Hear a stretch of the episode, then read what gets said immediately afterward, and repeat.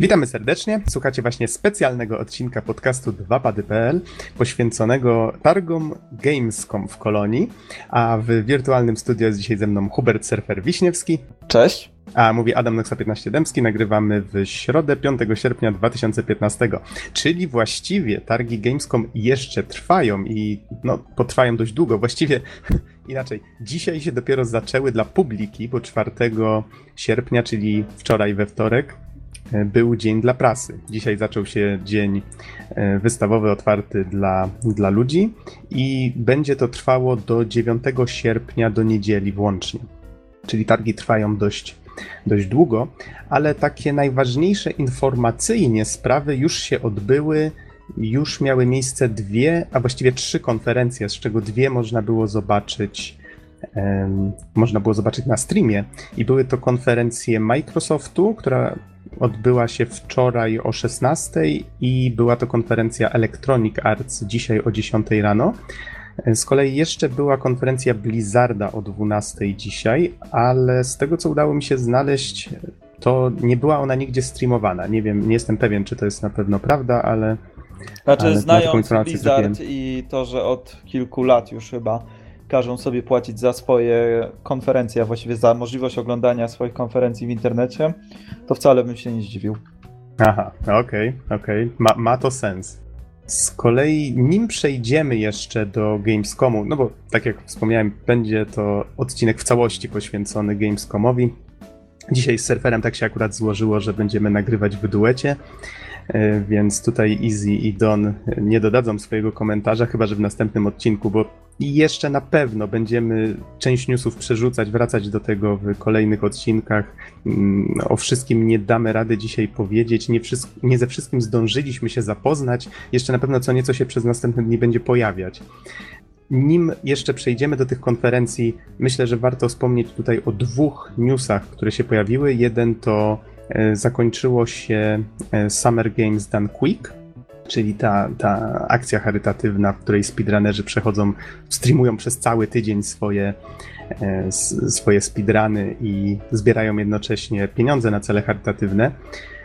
Już nieraz żeśmy o tej akcji wspominali, teraz jeszcze warto wspomnieć o tym, że ta edycja właśnie e, teraz nowego Summer Games Done Quick, bo Awesome Games Done Quick odbywa się w styczniu, czyli tak co pół roku. Summer Games Done Quick, czy SGDQ w skrócie pobiło teraz rekord. Mianowicie zebrano aż 1 233 tysiące 55 dolarów, no i tutaj jeszcze jakieś grosze, więc mm.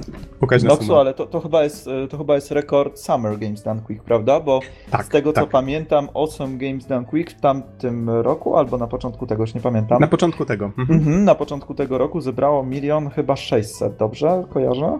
E, niecałe. Z tego co widzę na wiki to był milion 576 tysięcy, no i tutaj jeszcze coś tam parę No ale wynik dolców. tak powiem ci całkiem niezły, szczególnie, że e, te ostatnie 300 chyba tysięcy to tak udało się w, na dobrą sprawę w kilkanaście godzin zdobyć. E, o ile dobrze pamiętam, to mm, jeszcze przed rozpoczęciem Chrono Triggera, czyli ostatniej gry, było chyba niecały milion, albo niewiele ponad milion, więc yy, udało się przede wszystkim na końcu dosyć, dosyć mocno nadrobić. No i śmiesznie się słuchało, jak ktoś na przykład wpłacał po 4000 dolarów, bo zdarzały się też takie wpłaty. Tak, tak, to fakt. Przyznam szczerze, ja się zupełnie nie spodziewałem, że dobrną do miliona, bo jak się tak spojrzy na wiki, ja już nieraz obserwowałem tę tabelkę, to widać na niej, że zawsze osom e, ta edycja osom, ona zawsze cieszy się większą popularnością. No można zwalać na to, że na przykład latem ludzie wyjeżdżają albo albo pewnie tego typu czynniki też tutaj mają wpływ. Więc ten efekt jest naprawdę, naprawdę zaskakujący, ale też tak pozytywnie zaskakujący. Więc fajnie, fajnie. To w takim razie jestem tym bardziej ciekaw, ile, ile uda się w przyszłorocznym Awesome Games Done Quick zebrać. E, I tak jak zwróciłeś uwagę, to też tak jest, że ostatniego dnia z reguły ta, te pieniądze nagle zaczynają się pojawiać jak taki cały wodospad. Tak jakby niektórzy czekali specjalnie na, na ostatni dzień. No i zakończyli tym Chrono Triggerem, wcześniej był Super Metroid i tym razem ratowano zwierzęta, tak? To jest też ten, ten taki e, ta taka typowa zbiórka, czy, czy zabić zwierzęta, czy ocalić zwierzęta. Ludzie płacą na jedno i na drugie i to polega na tym, że, e, że taki, jak się ucieka już na końcu z planety, to jest taki pokoik, do którego można skręcić, ale traci się bardzo dużo czasu, więc nikt w speedrunach tego nie robi. I, I ludzie zbierają, czy, czy jednak speedrunnerzy mają w trakcie tej ucieczki tam zajrzeć, rozwalić ścianę, żeby pozwolić zwierzątkom uciec, tak? To jest taki, taki easter egg umiejscowiony w grze, który stał się już taką tradycją właśnie na Games Done Quick. A sympatyczna rzecz, a przy okazji całkiem sporo pieniędzy na to idzie i dlatego zawsze ta gra jest na samym końcu imprezy, prawie na samym końcu. No ale myślę, że jeszcze wrócimy do, do SGDQ w przyszłym, w przyszłym podcaście, bo planuję sobie troszeczkę przypomnieć, zobaczyć jakie ciekawe, najciekawsze elementy były tego, e, te, tej imprezy. Może napiszę nawet jakiegoś newsa na Innerworldzie i, i wrzucę jakieś filmiki, bo wiele osób wrzuca na YouTube fragmenty. E, tego, tego streamu. Więc do tego myślę jeszcze przejdziemy, jeszcze przypomnimy, co tam warto obejrzeć. Póki co przejdźmy dalej. I jeszcze jeden news się taki pojawił około Gamescomowy, bo widzę, że on jest. A, napisany akurat dzisiaj. To ciekawe, bo słyszałem o tym już chyba wczoraj albo przedwczoraj. Ale na Eurogamerze poinformowano, że Mighty Number no. 9 zostało opóźnione do przyszłego roku. No i to jest y, trochę żenująca sytuacja według mnie, szczególnie, że tam z tymi zbiórkami mm, tego człowieka odpowiedzialnego za serię. E, Keiji Inafune. Mhm. Tak. Działy się różne dziwne rzeczy. On chyba zaczął zbiórkę na drugą część, z tego co pamiętam, Red Ashes. Czy, czy pomyliłem? Inaczej. Mighty Number no. 9 miał być miał być takim duchowym spadkobiercą Megamena, takiego klasycznego. Z kolei Red Ash, o którym też już mówiliśmy na podcaście, miał być duchowym spadkobiercą Megaman Legends, czyli takiej podserii właściwie, czy spin-offu, czy jak to zwać. Mhm. Tylko właśnie ludzie strasznie byli oburzeni, że e, dali pieniądze na jedną grę i nawet jej jeszcze nie ujrzeli, nie, wieli, nie tak naprawdę za co dali pieniądze i mm, zaczęła się druga zbiórka, która też chyba zakończyła się dosyć dużą klapą względem tego, co nam chcieli uzbierać. Wydaje mi się, że chcieli uzbierać około 800 tysięcy, o ile dobrze pamiętam, a tak, 800 tysięcy, a uzbierali 519, więc y, y, jest to dosyć duża klapa, no ale z drugiej strony ciężko się dziwić ludziom, jeżeli mm, no już raz za coś zapłacili i tak naprawdę tego nie zobaczyli, a teraz jeszcze bodajże na niecały miesiąc przed premierą y, przesunęli grę i to całkiem znacznie, więc nadal chyba nie mamy właściwej daty premiery, tak? Powiedziałeś początek przyszłego roku, dobrze kojarzę? Tak, tak. Tutaj w mhm, newsie jest mhm. podane, że z, przełożono tę datę ze względu na jakieś błędy, y, po części związane też z rzeczami związanymi z siecią. No tutaj nie będę wnikał w szczegóły, ale tak jak wspomniałeś, no, jest, tutaj, to, jest to wtopa marketingowa. Każdy, każdy może sobie swoje zdanie wyrobić. Zapewne wielcy fani tego E, człowieka będą rzucać w niego pieniędzmi, niezależnie od tego, co się będzie działo, a osoby takie jak ja, które gdzieś są obok tego wszystkiego, tak naprawdę jest mi to zupełnie obojętne. No, trochę mi szkoda ludzi, którzy czekali na tę grę, mm, e, ale jeżeli o mnie chodzi, to mi to lotto. to może jeszcze warto dodać, że nawet ci, którzy rzucają pieniędzmi w Inafune, mają pewne obawy i do tego, jak Mighty Number no. 9 wygląda już w tej chwili i też do tego, no powiedzmy sobie szczerze, on z, tym, z tą akcją Red Ash, on ostro, on ostro przetestował to, co się powinno wrzucać na Kickstartera, bo on wrzucił właściwie pomysł na grę licząc na to, że tutaj znana marka, czy no właśnie nawiązanie do tego Mega Man Legends, czy mm, znane nazwisko, tak, znowu pomoże mu, żeby, żeby to przepchnąć. Tymczasem wydaje mi się, że, że trochę nagiął jednak kilka, e, kilka zasad, wykorzystał trochę nieładnie już w tej chwili to, że, że ludzie czekali tak, na, na kolejne megameny. No słuchaj, no to jest taka chyba sama sytuacja jak w przypadku Shenmue, prawda? Gdzie jest to żerowanie na, e, na tej miłości do serii, czy, czy mm, takiej nostalgii graczy. I tutaj z tego, co słyszałem, e, na przykład ta gra już została od samego początku ufundowana przez firmę Fuse raczej tego typu dealu nie robi się z dnia na dzień, więc sądzę, że oni od początku wiedzieli, że ta gra zostanie ufundowana przez firmę zewnętrzną, przy czym graczom powiedzieli podobno co innego. Jeszcze tylko szybko jedną rzecz powiem, bo tutaj jeszcze jedna rzecz, o której słyszałem, że na stronie Kickstartera jest taka mapka z różnymi lokacjami i z tego co wiem, nie będziemy mieli dostępu do wszystkich, więc prawdopodobnie podobnie jak w przypadku na przykład Shenmue, jeżeli wpłacisz więcej, to będziesz miał dostęp do większej ilości lokacji, no bo zostaną ufundowane, więc to są znowu te progi, które są chyba nadużywane coraz bardziej. Tak, to jest osobny temat, o którym można by książki pisać. Tak, ale, no, ale... wspominaliśmy o tym chyba dwa, dwa odcinki temu. tak, tak, pamiętam. pamiętam, że dyskutowaliśmy już o tym. No ale zostawmy, zostawmy w każdym razie Keiji'ego i Nafunę. Ja mu życzę, żeby to Mighty Number no. 9 faktycznie chociaż trochę tych, tych pokładanych w nim nadziei spełnił, bo jeżeli nie spełni, to będzie totalna klapa. Ja się obawiam, że ten człowiek już nie zbierze zupełnie żadnych pieniędzy wtedy na, na swoje kolejne projekty a wierzę, że on jednak ma tam pomysły ciekawe, które fajnie byłoby zrealizować. No, zobaczymy, jak to z tym będzie. W każdym razie, póki co, marketingowo obawiam się, że się nie popisuje z tym, co, co robi na Kickstarterze.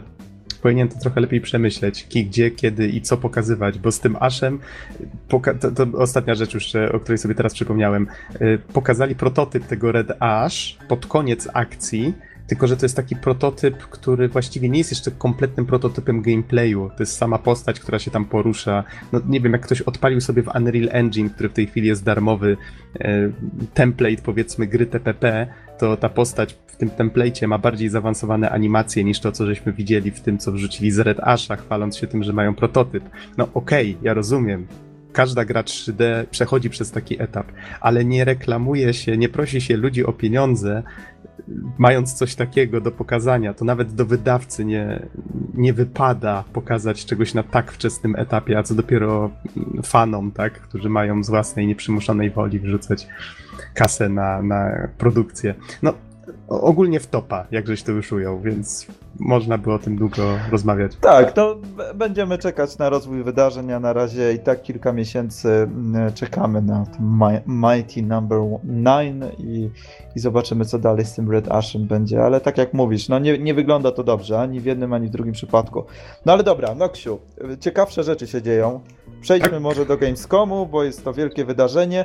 Niestety w tym roku nie ma tam nikogo od nas. W tamtym roku przypomnę, że byliśmy między innymi z Izim w Kolonii i re relacjonowaliśmy e, po kolei dni gamescomowe z perspektywy osoby uprawnionej do wejścia jako prasa, więc byliśmy e, tam z ramienia Innerworldu.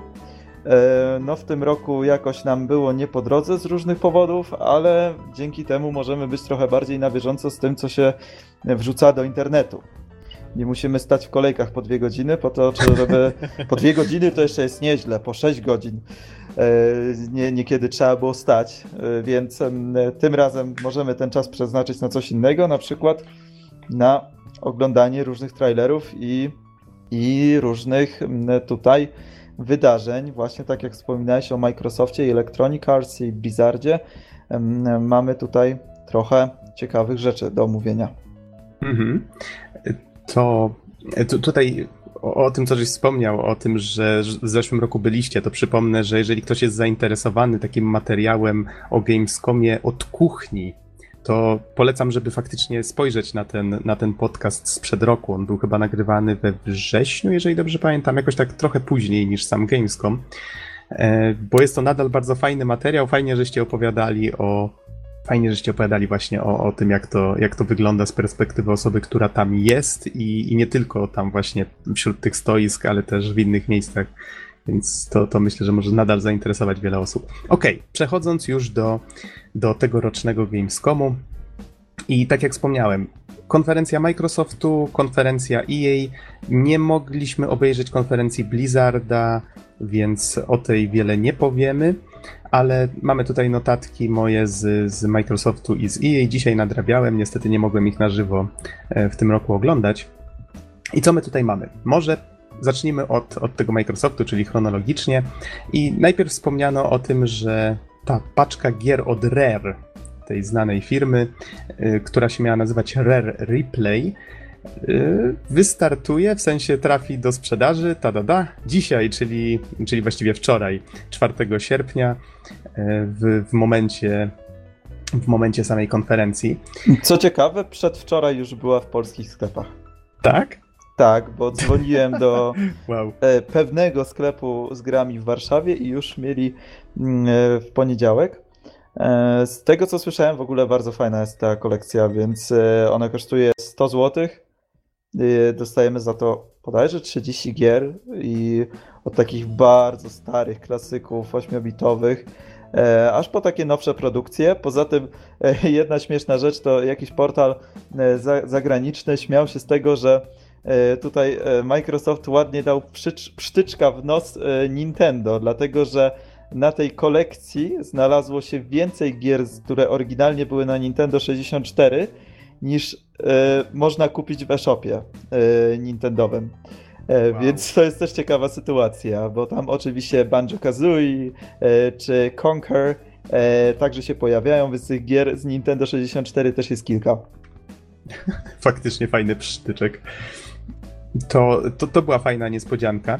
W ogóle trzeba przyznać, że Microsoft dużo rzeczy pokazywał. Strasznie ma, masa tego materiału, ona już była wcześniej pokazywana, albo inaczej, były pokazywane materiały z gier, które już były pokazywane na E3. W większości były to nowe materiały, naturalnie, ale rzadko zdarzały się tu jakieś niespodzianki, tak? Więc to akurat była, była jedna z nich. No ale, ale to chyba tak już jest na Gamescomie, że e, raczej nie ma aż tak wielkich e, zapowiedzi. Weź pod uwagę, że w tym roku Sony zupełnie się wycofało, więc prawdopodobnie tam Y, szykują się na swoje PlayStation Experience, które odbyło się e, w tamtym roku w grudniu, ile dobrze pamiętam. Już nie e... pamiętam dokładnie, ale jakoś Ale tak, pod koniec chyba. roku, tak, więc prawdopodobnie coś tam e, pokażą na swoim własnym wydarzeniu. Jakoś nie bardzo im było po drodze w tym roku na, na Gamescom, no pod tym względem, że właśnie nie zrobili żadnej prezentacji dla, dla ludzi tutaj, czy, czy konferencji. Mhm. Ale wracając do Microsoftu. Zaczęto następnie od gameplayu Quantum Break, gry, która, o ile dobrze pamiętam, na E3 w tym roku się nie pojawiła.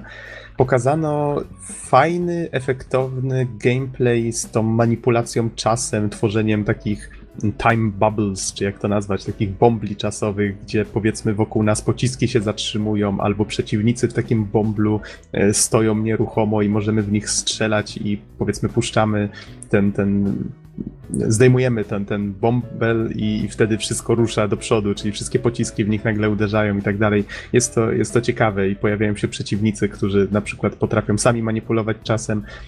Niektóre z tych rzeczy widzieliśmy już wcześniej, ale nie w tym fragmencie gameplayu, tak?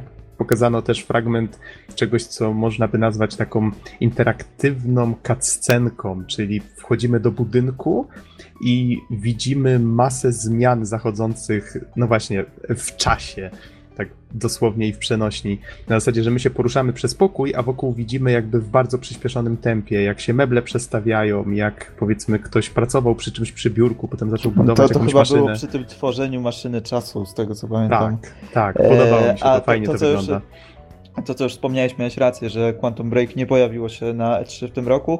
Podobnie zresztą jak dwie inne produkcje, czyli Crackdown i Scalebound, o których zaraz opowiemy.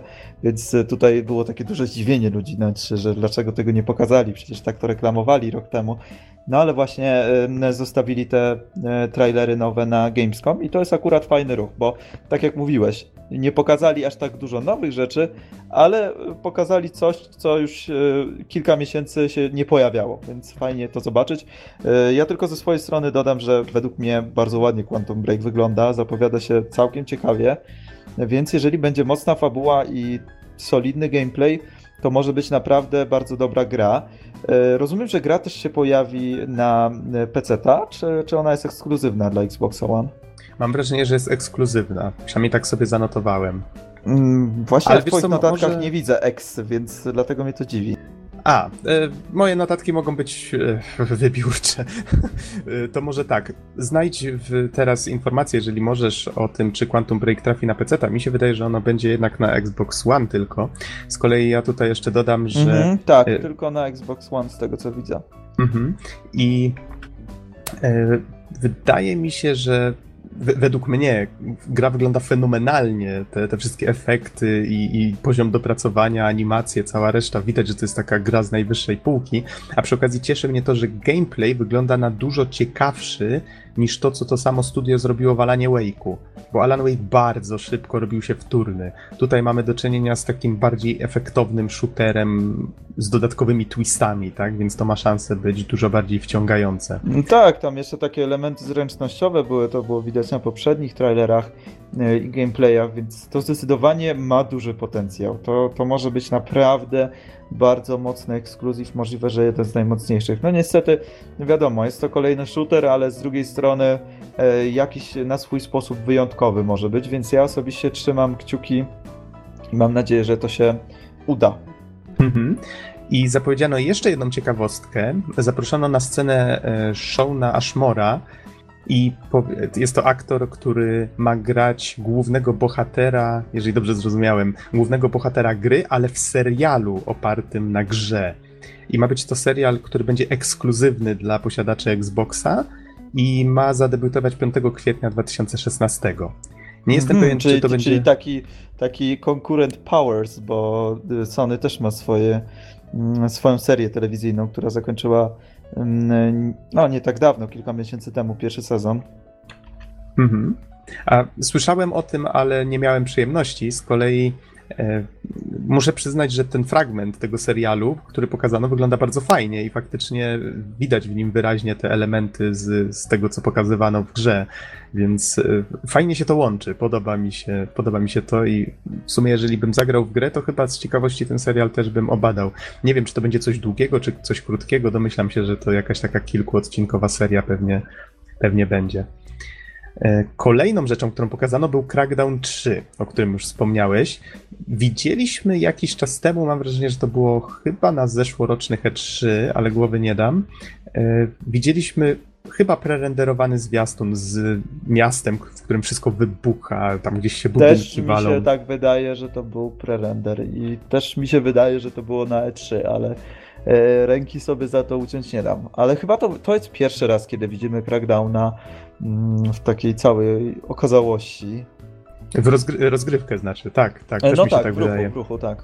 Ja pamiętam, że jakieś jakieś dema technologiczne się pojawiały. Ja widziałem jakąś prezentację, na której twórcy pokazywali różnicę między budynkiem niszczonym kawałeczek po kawałeczku na, nie wiem, czy na zwykłym PC, czy na Xboxie i, i, i porównywali to z obliczeniami tych zniszczeń na serwerze. To jest, to jest całkiem ciekawa rzecz. Tutaj nawet wspomniano na, teraz na Gamescomie, że obliczenia tych zniszczeń tych wszystkich budynków, powiedzmy, że tam się piętrowali, czy cała ściana, nawet cały budynek może się przewrócić i, i rozsypać w, w pył, to te obliczenia nie są robione na naszej maszynie, na Xbox One, one są wysyłane na serwer do chmury i tam 20 razy więcej mocy jest wykorzystywanych do tego, żeby to wszystko obliczyć i odesłać.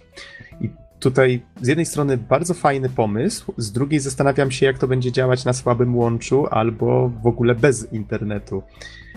Czy nadal w grę znaczy, będzie nie będzie grać? zapewne działać, dlatego że ta obsługa chmury jest e, używana, z tego co wiem, tylko w przypadku multiplayera, więc e, single raczej nie będziemy mieli do czynienia e, z takimi zniszczeniami. Oj, ale... to by był duży strzał w stopę, come Z tego co wiem, tak jest. Z tego co wiem, tak jest. Może się mylę, może to tylko plotki, bo powiem ci, że akurat no, ten cały Gamescom bardzo mocno koliduje mi z pracą, więc tak po cichu, ile tam mogę przeglądać NeoGafa, czy, czy czytać, co się dzieje na Facebooku, to, to staram się oczywiście być w miarę na bieżąco, ale wiadomo, I, że... I teraz, masz na, I teraz masz tylko nadzieję, że szef nie słucha naszych podcastów. tak, pozdrawiam szefa. E, no, mam nadzieję, że nie słucha, że nie jest fanem dwóch padów. Będę musiał zapytać, jak wróci z urlopu. E, no, w każdym razie... Tak, tak i, i będzie, szefie, czy jesteś fanem dwóch padów? Nie, a to bardzo dobrze. tak, no wracamy do pracy, wszystko jest ok. E, w każdym razie, z tego co wiem, tak będzie, ale mm, skoro tutaj mówisz, że to może być strzał w stopę i ty o tym nie słyszałeś, to może rzeczywiście była to tylko jakaś plotka. No w każdym razie z tego, co na pewno wiemy, to trzeba przyznać, że wygląda to bardzo, bardzo dobrze. Nawet chętnie bym tu użył słowa na Z, ale znowu będziesz musiał szukać tego ładnego dźwięku czokobo. E, czasami żeby... sam używam słowa zajebiście na podcaście, ale trzeba na to zasłużyć. Znaczy... Pikało. No, w każdym razie wygląda to naprawdę świetnie. Tak, tak, wygląda to bardzo fajnie, jak jest ta cała rozruba. Ludzie strzelają do siebie bazukami i niszczą przy okazji wszystko wokół. To jest coś, czego faktycznie w grach brakuje. Ale to ze względu na to, że właśnie to, to wymaga bardzo dużo obliczeń fizyki i i co nawet obecnie komputery mają z tym czasem problem tak bardzo. Mm, no, jeżeli jest dużo tych obliczeń fizycznych, jeżeli się niszczy duże obiekty na bardzo dużo małych elementów, które wzajemnie jeszcze muszą oddziaływać ze sobą, no to tak, to każdy komputer właściwie przymuli Poza coś tym takiego. weź pod uwagę, że twórcy nie bardzo chcą się bawić w tego typu rzeczy. Wolą, żeby e, ta moc obliczeniowa szła mm, e, w ładną grafikę, detale i tak dalej, a niekoniecznie zniszczalność otoczenia. Tak e, mam wrażenie, więc mm, wolą kłaść nacisk na to, żeby gra bardzo dobrze wyglądała, a nie żeby na przykład e, wszystko się niszczyło wokoło, więc raczej to jest ich priorytet. No tak, czyli razie, trzeba jeżeli... brać poprawkę, że właśnie ze względu na to Crackdown 3 może nie być najładniejszą grą na Xboxie, ale może być najefektowniejszą pod pewnymi względami. Dokładnie tak. Okej, okay, to lecąc dalej. Scalebound. To jest gra, z której też widzieliśmy do tej pory tylko pre-render, chyba też na zeszłorocznych E3, więc Microsoft trochę tak ponadrabiał parę zaległości. I poprzednio ciężko było uniknąć skojarzeń z Devil May Cry, ale to dlatego, że w grę jest. Y, w, w grze macza palce Hideki Kamiya, więc to może dlatego. E, z kolei. E, z kolei pokazano po raz pierwszy gameplay z tej gry i tak jak już wiedzieliśmy wcześniej, mamy bohatera, mamy jego smoka. Wiemy, że bohater jest, no ujęto tutaj, że jest ziemianinem. Domyślam się, że po prostu jakiś chłopak trafił do zupełnie innego świata, gdzie są latające wyspy, gdzie są smoki i e, rycerze, którzy są nam wrodzy i my musimy mm, za pomocą tego smoka, no tutaj nie do końca wiem jaki jest cel, ale, ale przedzierać się przez zastępy wrogów, walczyć z jakimiś wielkimi bestiami, możemy proste polecenia wydawać temu smokowi, bohater może się transformować w coś w rodzaju też takiego półsmoko, demona czy coś w tym rodzaju, żeby zadawać więcej obrażeń. I zapowiedziano jeszcze, że będzie czteroosobowy koop, czego wcześniej nie wiedzieliśmy, chyba. E, I gra ma się pojawić na święta 2016, czyli jeszcze sporo czasu. Ale powiedz, e, no surfer, czy podoba sporo, się to?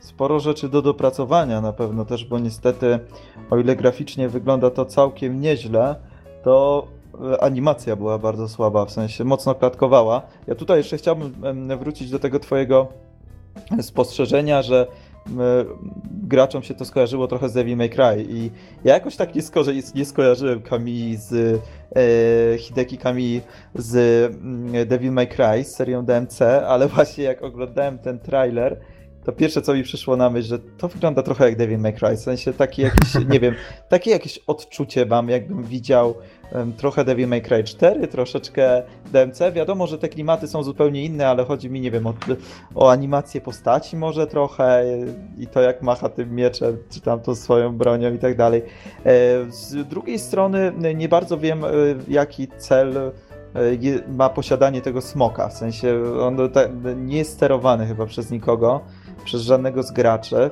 A może zapytam cię serwer tak, nie hmm. chciałbyś mieć smoka?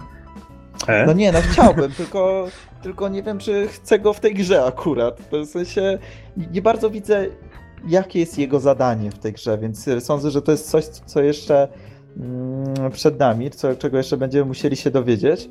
Mm, właściwie jaki to ma wpływ na grę, czy my będziemy mogli nim sterować i tak dalej. To, jest, to są pytania, na które jeszcze nie mamy odpowiedzi.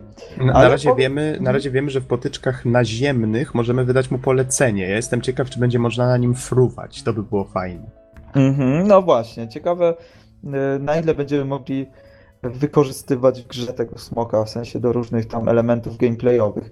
Powiem Ci tak, wygląda to fajnie. Y, na pewno jest to coś, co mnie zainteresowało, więc y, przeskoczyliśmy już przez trzy ekskluzywy Xboxowe i tak na dobrą sprawę każdy wygląda bardzo ciekawie. to nadal nie jest może, nie wiem, szok pokroju e, remake'u Final Fantasy VII, bo e, tutaj nie jesteśmy przywiązani aż tak bardzo do tych gier, bo są to przeważnie nowe produkcje, no po, poza Crackdownem, który jest um, strujeczką w nazwie, ale powiem Ci, że wygląda to bardzo dobrze i no i czekam dalej, co, co, co z tego wyjdzie. Mhm. E, z kolei Następnie pokazano, a właściwie powiedziano o kilku technicznych kwestiach.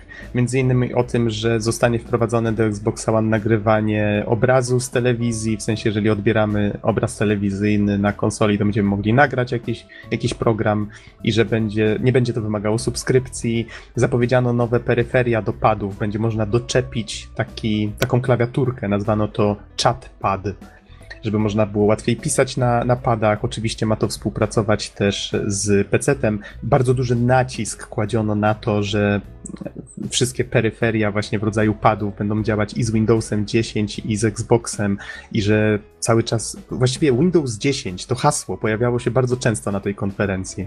Tak, Noksiu, jeżeli pozwolisz, to tutaj akurat e, wspomnę e, słuchaczom o tym, o czym ci opowiadałem e, przed nagraniem że kilka dni temu przeskoczyłem właśnie na Windowsa 10 i wypróbowałem aplikację Xboxową do streamowania gier i powiem szczerze, że działa to naprawdę dobrze. Mamy dostęp do konsoli, mamy dostęp z poziomu aplikacji do wszelkich achievementów, możemy zobaczyć kto w co gra, wysyłać wiadomości, możemy włączyć i wyłączyć zdalnie konsolę.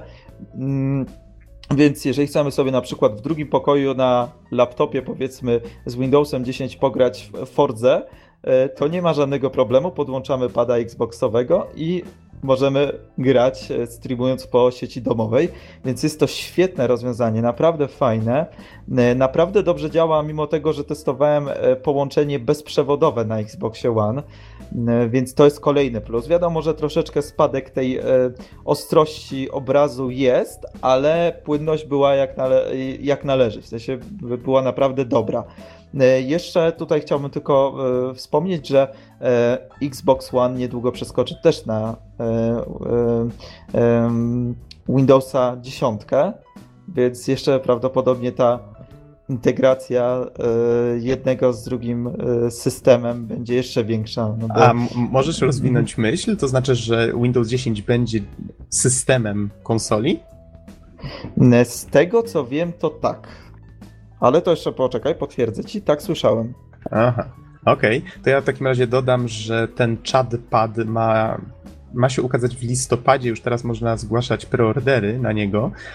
E, i wspomniano jeszcze o, wspomniano o kompatybilności wstecznej, właściwie przypomniano o tym, że ona istnieje. E, zapowiedziano, że wszystkie przyszłe nie jestem pewien, czy dobrze to rozumiem. Wszystkie przyszłe gry dawane na Xboxie 360 w ramach Games with Gold, ja nie jestem pewien, jak to działa. Przepraszam, możesz powtórzyć, bo cię troszeczkę przerwało. Mówiłeś o em, grach wstecznej kompatybilności i tak, że wszystkie, że wszystkie przyszłe mhm. Games with Gold na Xboxie 360 mają wspierać tą wsteczną kompatybilność na Xboxie One już od razu. To jest świetna wiadomość, to jest w ogóle A może się, wytłumacz, może się wytłumaczyć, bo ja nie do końca ją rozumiem. To jest taka sytuacja, w jakiej ja na przykład, odwrotna sytuacja do tego, co ja mam na przykład teraz z PlayStation Plus, nie posiadając PlayStation 3. To znaczy, że powiedzmy mam wykupioną subskrypcję PlayStation Plus na PlayStation 4 nic nie pojawia się fajnego w danym miesiącu na plusie, ale pojawia się świetna gra na PS3. Czyli no tłumaczące. I, czyli i ona przepada. Ona przepada, dla, znaczy, może tak, ona jest przypisana do mojego konta, ale nie mam jak, na, jak w nią zagrać, bo nie mhm. posiadam wcześniejszej konsoli. A tutaj będzie to działać w taki sposób. Masz Xboxa One, ale powiedzmy, okej, okay, na tym Goldzie akurat w tym miesiącu nic ciekawego ci się nie pojawiło e, na Xboxa One, ale masz świetną grę na Xboxa 360, którą nie grałeś i ona automatycznie jak trafia na Gold, trafia też yy, jej wsteczna kompatybilność. Co za tym idzie, możesz odpalić jedną i drugą grę posiadając tylko jedną konsolę. Więc to jest super wiadomość i to jest w ogóle taki game changer dla mnie. Możliwe na tyle, że wreszcie po wielu, wielu latach przesiądę się z plusa, który jest coraz gorszy właśnie na e, usługę Microsoftu. Dodatkowo jeszcze, wybacz, muszę ponarzekać, przepraszam cię bardzo, ale posiadając e, internet, posiadając internet 300 mega, nawet po kablu podłączoną PS4, pokazuje mi PS4, że mogę ściągać, że mój internet to jest 4,5 mega, więc w ogóle nie wiem, czy jest jakiś port zablokowany, czy co, ale, ale po prostu, czy, czy może e, nasze europejskie serwery PlayStation działają tak fatalnie, ale to jest w ogóle niedopuszczalne i e, chyba nie jestem jedyny. Jeszcze pozwól tylko, że dokończę myśl, którą zacząłem wcześniej. Tak, Xbox 10 trafi, e, przepraszam, Windows 10 trafi na Xboxa One, aczkolwiek nie w takiej wersji jak na PC, w sensie to nie będziesz mógł sobie e, otwierać okienek, e, tak jak na Windowsie, czy, czy obsługiwać tego myszką, to nadal będzie e, taki e, user interface skrojony pod konsolę, ale będzie już się nazywał Windows 10 i zapewne e, dzięki temu będzie jeszcze bardziej zintegrowany z tym Windowsem 10 PC-owym. Mhm. Więc jak na razie dla mnie powiem Ci bardzo dużo plusów pod tym względem. Okej. Okay. To tylko tak jeszcze dodam do tego, co mówiłeś a propos Games with Gold. Y, dzięki, że to wytłumaczyłeś, już rozumiem o co chodzi. Tylko jeżeli ktoś nie ma pojęcia, czym jest plus ani Games with Gold, to tylko wytłumaczę tą jedną rzecz, że y, chodzi o to, że za subskrypcję co miesiąc dostajemy darmowe gry. Więc tak jak wspomniałeś, jeżeli na PlayStation dostaniemy darmową grę na PS3, ale posiadamy tylko PS4, no to nie możemy zagrać w tą drugą, choć możemy ją przypisać do konta, a tutaj Microsoft rozwiązał ten problem w taki ciekawy sposób. Okej, okay, co mamy dalej? Aha, yy, informacja, że w listopadzie ta kompatybilność wsteczna ma być już darmowo dostępna dla wszystkich. Nie jestem pewien, czy ona w tej chwili jak to w tej chwili działa. Być może jest dostępna tylko dla no, Trzeba mieć zaproszenie z tego, z tego co wiem, trzeba mieć zaproszenie. W sensie Aha. jest e, beta, no i może ci ktoś wysłać e, właśnie zaproszenie i wtedy masz dostęp do tej wstecznej kompatybilności, która działa też swoją drogą w sposób ciekawy, dlatego że e, nie odpala gry bezpośrednio, tylko trzeba nawet grę na płycie zainstalować na konsoli i dopiero ona się odpala, więc e, tam jest jakaś mega kosmiczna technologia, której pewnie nigdy nie ogarniemy. Ale dobra, troszeczkę zwykła, nam się mhm. Zwykła emulacja, która do tego dość ostro muli, jeżeli wierzyć testom Eurogamera, ale tu już o tym wspominaliśmy, nie powtarzajmy się, więc może troszeczkę przyspieszmy, bo mamy jeszcze trochę, trochę materiału przed sobą. Kolejna gra, którą pokazano, tu wrócono do gier, pojawił się znowu Killer Instinct. Ja dopiero w ten weekend dowiedziałem się, że ta gra wyszła, bo jakoś tak straciłem ją z radaru. Miałem nawet okazję e, zagrać w, w jednego. To był chyba pierwszy Killer Instinct, jeżeli się nie mylę. Więc to, to było dla mnie ciekawe doświadczenie, tak? Po raz pierwszy zetknąć się z tą serią. I dowiedziałem się, że ten nowy Killer Instinct, bez żadnego numerka, on jest podzielony na sezony. To jest coś w rodzaju takiego. On jest chyba free to play? Mylę się, czy. I mm, wiesz co? Dodawane są, to jest, bija, to jest bijatyka, są dodawane do niej kolejne areny, kolejni zawodnicy i ta treść dodawana do gry jest podzielona na sezony. I w tej chwili zapowiedziano, że trzeci sezon rozpocznie się w marcu 2016, że Killer Instinct będzie miał wsparcie dla Windowsa 10, czyli fajnie, pojawi się też na PC-cie i zapowiedziano, że pojawi się w grze postać z Battletoads, co jest już zupełnie wow, bardzo fajnym y, ukłonem w stronę fanów old schoolu. Więc jest z tych wojowniczych żab z Battletoads. Będzie można tą postacią walczyć w Killer Instinct. Następnie, y, następnie była mowa o grach indie, czyli ta akcja ID at Xbox.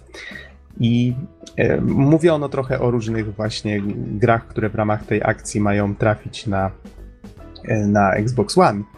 E, co było dla mnie sporą niespodzianką, pojawił się na scenie Koji Igarashi, czyli znany właśnie producent Castlevania, a w tej chwili Bloodstained Ritual of the Night, o którym też już nieraz żeśmy wspominali.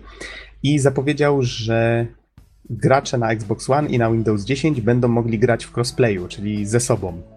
Tam pamiętam, że na akcji w Kickstarterze było wspomniane, że gra będzie miała jakiś koop. Nie jestem pewien, czy jakieś, czy jakieś misje współzawodnictwa też, ale będzie miała opcje sieciowe i będzie można właśnie grać w crossplayu, więc bardzo fajna rzecz. Pokazano też nową postać, właściwie koncepty nowej postaci, tak? Jakiegoś tam łowcy demonów z kataną, no ale to już bardziej taka ciekawostka dla fanów. Potem wymieniono na szybko różne tytuły, które wyszły, które wychodzą, niedługo wyjdą. Pokazano zwiastun, zwiastun Worms WMD, jeżeli dobrze zanotowałem. Nie jestem pewien, co ten skrót znaczy, ale styl, styl samych robaczków, ten rysowany, e, on się dość mocno, on się dość mocno zmienił, więc nie wiem, co, co Team 17 robi ze swoją grą, czy to wyjdzie im na dobre. Zobaczymy, zobaczymy, co z tego wyjdzie. E, kolejną rzeczą, e, którą pokazano, kolejnym indykiem był Timbleweed Park. Gra współtworzona przez Rona Gilberta, więc osobę odpowiedzialną za różne staroszkolne platformówki i właściwie ta gra, ta gra idealnie pasuje do tego, z czego Ron Gilbert jest znany. Czyli właśnie nie dość, że wszystko składa się z pixel artu, w którym, jak on sam ujął na scenie, piksele są tak duże, że można sobie na nich wybić zęby, to jeszcze cały interfejs na dole ekranu, to jak przedmioty są umiejscowione, to jak y, są umiejscowione komendy w rodzaju podnieś, potem klikasz powiedzmy na przedmiot, wykorzystaj na czymś innym, to wszystko przypomina takie stare, e, stare przygodówki. I to nie, nie mówię takich starych w rodzaju powiedzmy sprzed 15 lat, tylko starych w rodzaju sprzed no na oko 25, ja już tam nie pamiętam jak, jak stare były e, niektóre tytuły, które mam na myśli, ale no to, to taki myślę też spory ukłon w stronę fanów old schoolu. Następnie wspomniano, że już w dniu konferencji, czyli od wczoraj, można ściągnąć grę Sheltered, która, w której są w której możemy budować, jak to ujęto, rodzinny schron przeciwatomowy, czy coś takiego. Nie pokazano nic z gameplayu, więc więcej, więcej niestety nie powiem. Potem skupiono się na Xbox Game Preview, czyli coś, o czym dopiero niedawno żeśmy się dowiedzieli. Właściwie takie early access na Xboxie, czyli dostęp do gier, które ciągle są w produkcji, ale już można je kupić, można mieć do nich dostęp, można swoje opinie przesyłać twórcom, żeby urozmaicali produkt, usprawniali go. I zapowiedziano, że w tym preview pojawi się gra Ark, czyli ten taki nie wiem, czy Minecraft to jest dobre słowo, ale taki otwarty świat, w którym możemy budować, usprawniać różne rzeczy i przy okazji jest on pełen dinozaurów, taka wyspa dinozaurów, na której taki survival mamy troszeczkę na niej. E, to ma się zimą w preview pojawić. Rivals of Ether, jakaś bijatyka, o której nie słyszałem, ma się pojawić później w tym roku, też w tym preview. Starbound, który ma debiutować e, na konsolach, właśnie na Xboxie też ma trafić y, do tej akcji i gra, która wygląda świetnie i chyba mam wrażenie, że już kiedyś o niej mówiliśmy. Y, We mhm, Happy Few. Za, zapewne tak. We Happy Bardzo Few. charakterystyczna gra. Tak. Y, jak to przetłumaczyć na nasze?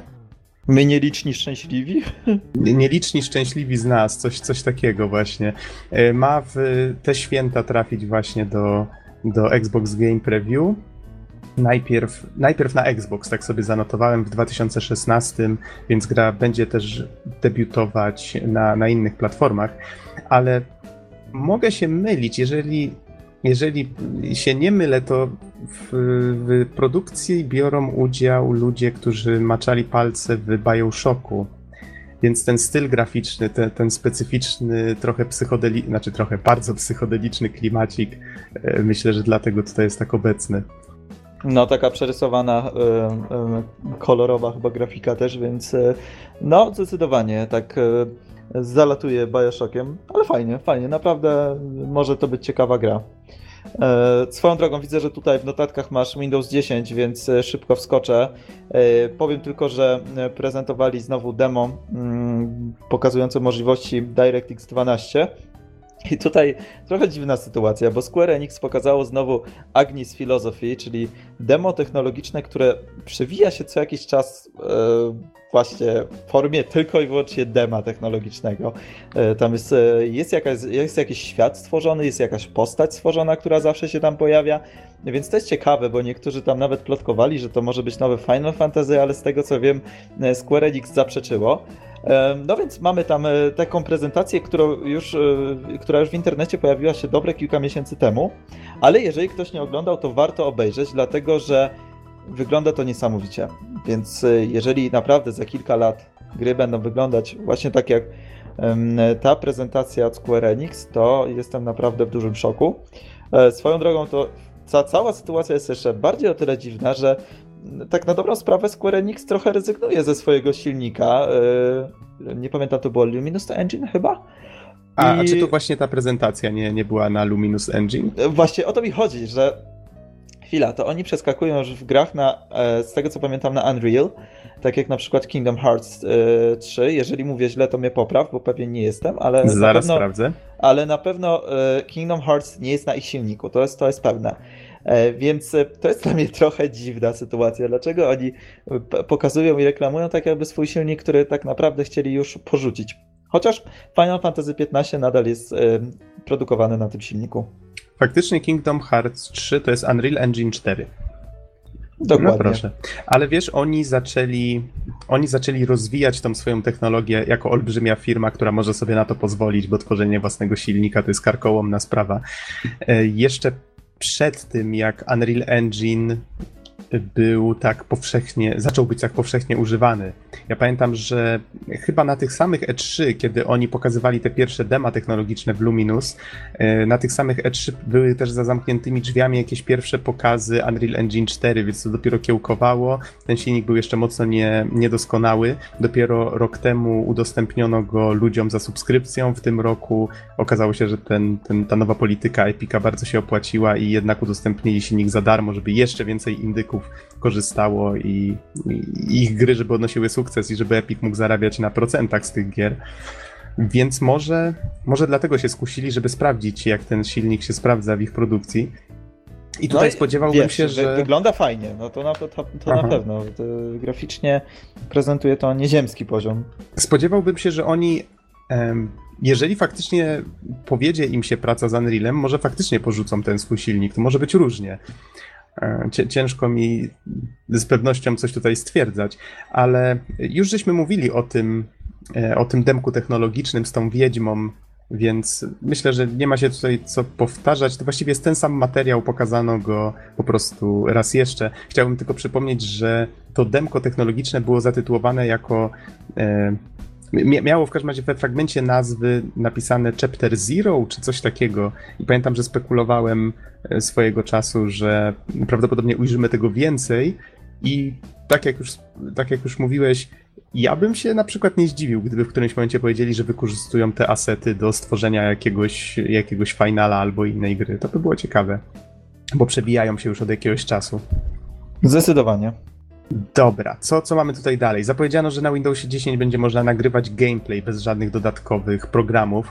O, to myślę, że niektórym twórcom oprogramowania ostro pójdzie po kieszeni. E, no że... to Easy miał nawet testować to wczoraj albo przedwczoraj, więc zapewne jak się pojawi e, ponownie e, na podcaście, to co nieco o tym opowie. Ja osobiście jeszcze nie testowałem. Mhm. Ja mam do karty graficznej dodane teraz w oprogramowaniu NVIDII e, sprzętowe wsparcie dla nagrywania. Mam wrażenie, że to jest teraz e, standard w NVIDII, więc mm, to się nazywało Shadowplay. Polecam, działa naprawdę bardzo fajnie. Dopóki się nie wykorzystuje karty graficznej na 100% w jakichś grach, to nie czuć żadnych spadków. Ok, lecąc dalej, Windows 10 jeszcze Cloud Saves będzie wspierać, czyli będzie można wysyłać swoje savey na, na serwer i to też będzie wbudowane w system. Następnie wspomniano o Minecrafcie, o tym, że na Windowsie 10 ma, ma trafić specjalna edycja, o tym już chyba wiedzieliśmy. Przypomniano, że będzie beta.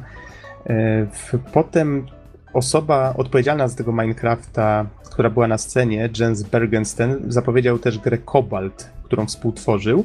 I to jest coś, o czym wcześniej nie słyszałem. Jest to strzelanka 2D z, ze spowalnianiem czasu. To wygląda mniej więcej tak, że jeżeli dwie postacie, dwa ludki, takie dość zabawne, jeżeli zaczną do siebie strzelać i stoją dość blisko siebie, nagle czas zwalnia i możemy omijać te pociski w jakiś efektowny sposób. I to ma w październiku tego roku trafić do sprzedaży. Wygląda całkiem fajnie. E, chociaż takich gierek mam wrażenie już trochę istnieje, więc nie, nie jest tak, że to jest coś super innowacyjnego. I następnie pokazano Dark Souls 3, nowy gameplay, jedynie przypominając, że gra będzie debiutować w 2016. A następnie pojawił się Homefront The Revolution i tu na przykład ja nie jestem pewien, czy pokazywano tę grę wcześniej. Na pewno coś tam przebąkiwano, że tworzony jest nowy Homefront.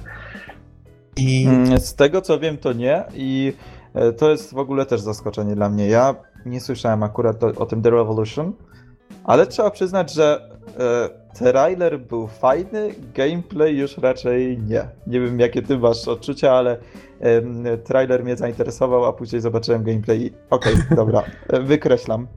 Aha.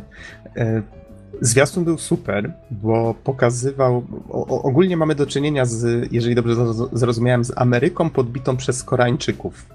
I pokazane jest dziecko wpuszczane na scenę, jak liderom, e, dowódcom na, nagle recytuje z kartki, że przeprasza w imieniu wszystkich Amerykanów, że oni teraz rozumieją, że oni są dla nich dobrzy i że, że, że to wsparcie ze strony Korei jest im potrzebne. Innymi słowy, taki, taki jeden wielki bullshit, który, który kazano dziecku przeczytać z kartki. Jednocześnie te klatki są.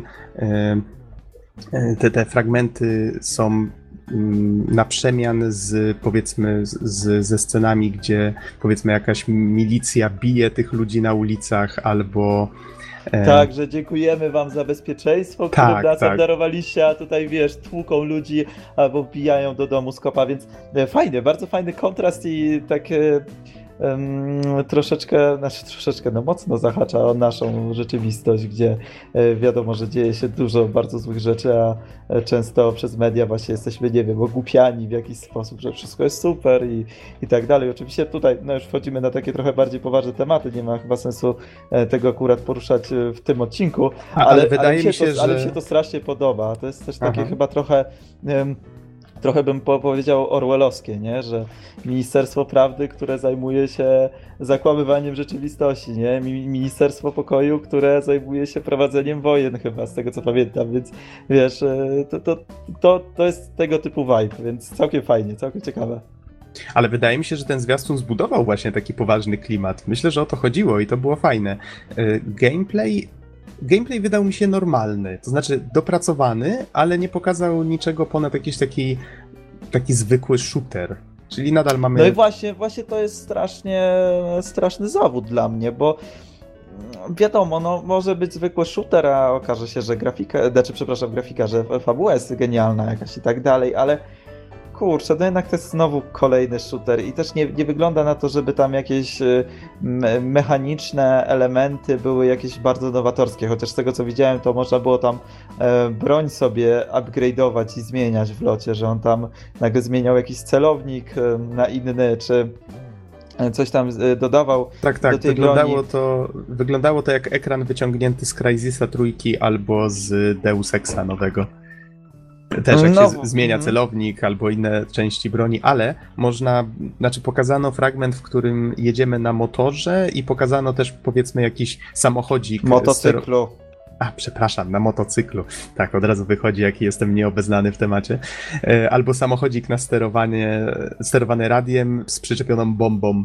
Więc będą jakieś fajne elementy i mam wrażenie, że to jest kolejna gra, którą Microsoft jakoś tak nie za bardzo wiedział, jak pokazać, ale pewne rzeczy można było wychwycić, jak się, jak się patrzyło yy, uważnie, bo mam wrażenie, że ta gra będzie w otwartym świecie, a chyba o tym nie wspomniano, bo pod koniec demka pokazano, że hakując jakąś stację, odblokowujemy, że tu się znajduje powiedzmy jakiś tam ośrodek czegoś, a tutaj magazyn broni, a tutaj coś. I tak odniosłem wrażenie, że to tak trochę jak w Assassinie to, to właśnie chyba ma być sandbox, prawda? To, to jest chyba jakiś sandbox, może nie, nie jakiś e, ogromny, otwarty świat, ale... Tak, tak to zrozumiałem, że jest mhm. miasto, w którym... Też mi się tak wydaje, że Jesteśmy ruchem jest... oporu. Mhm, tak, że, że to jednak będzie taka trochę większa gra. Więc zobaczymy. Powiem Ci tak, e, ten trailer był fajny.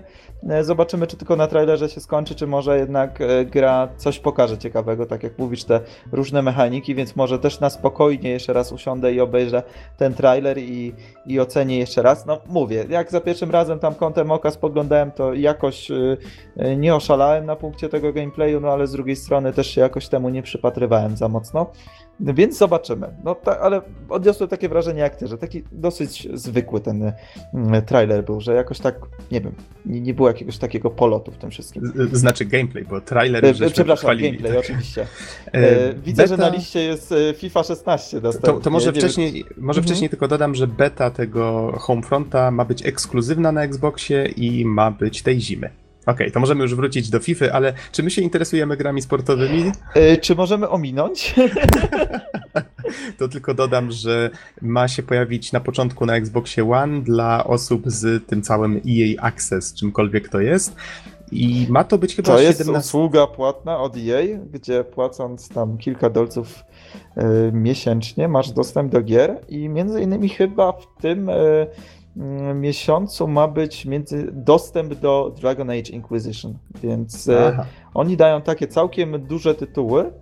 Właśnie, no i oprócz Golda oczywiście to musisz posiadać, więc to jest kolejny kolejny abonament, który jest z tego co wiem dostępny tylko i wyłącznie na Xbox One. Mhm. Chyba faktycznie coś żeśmy przy okazji tych E3 wspominali, y, przy Falloutie sobie przypominam, ale mam tutaj datę 17 września 2015 zanotowaną jeszcze przy FIFA, więc fani gier sportowych powinni wypatrywać. Na pewno się cieszą, dokładnie.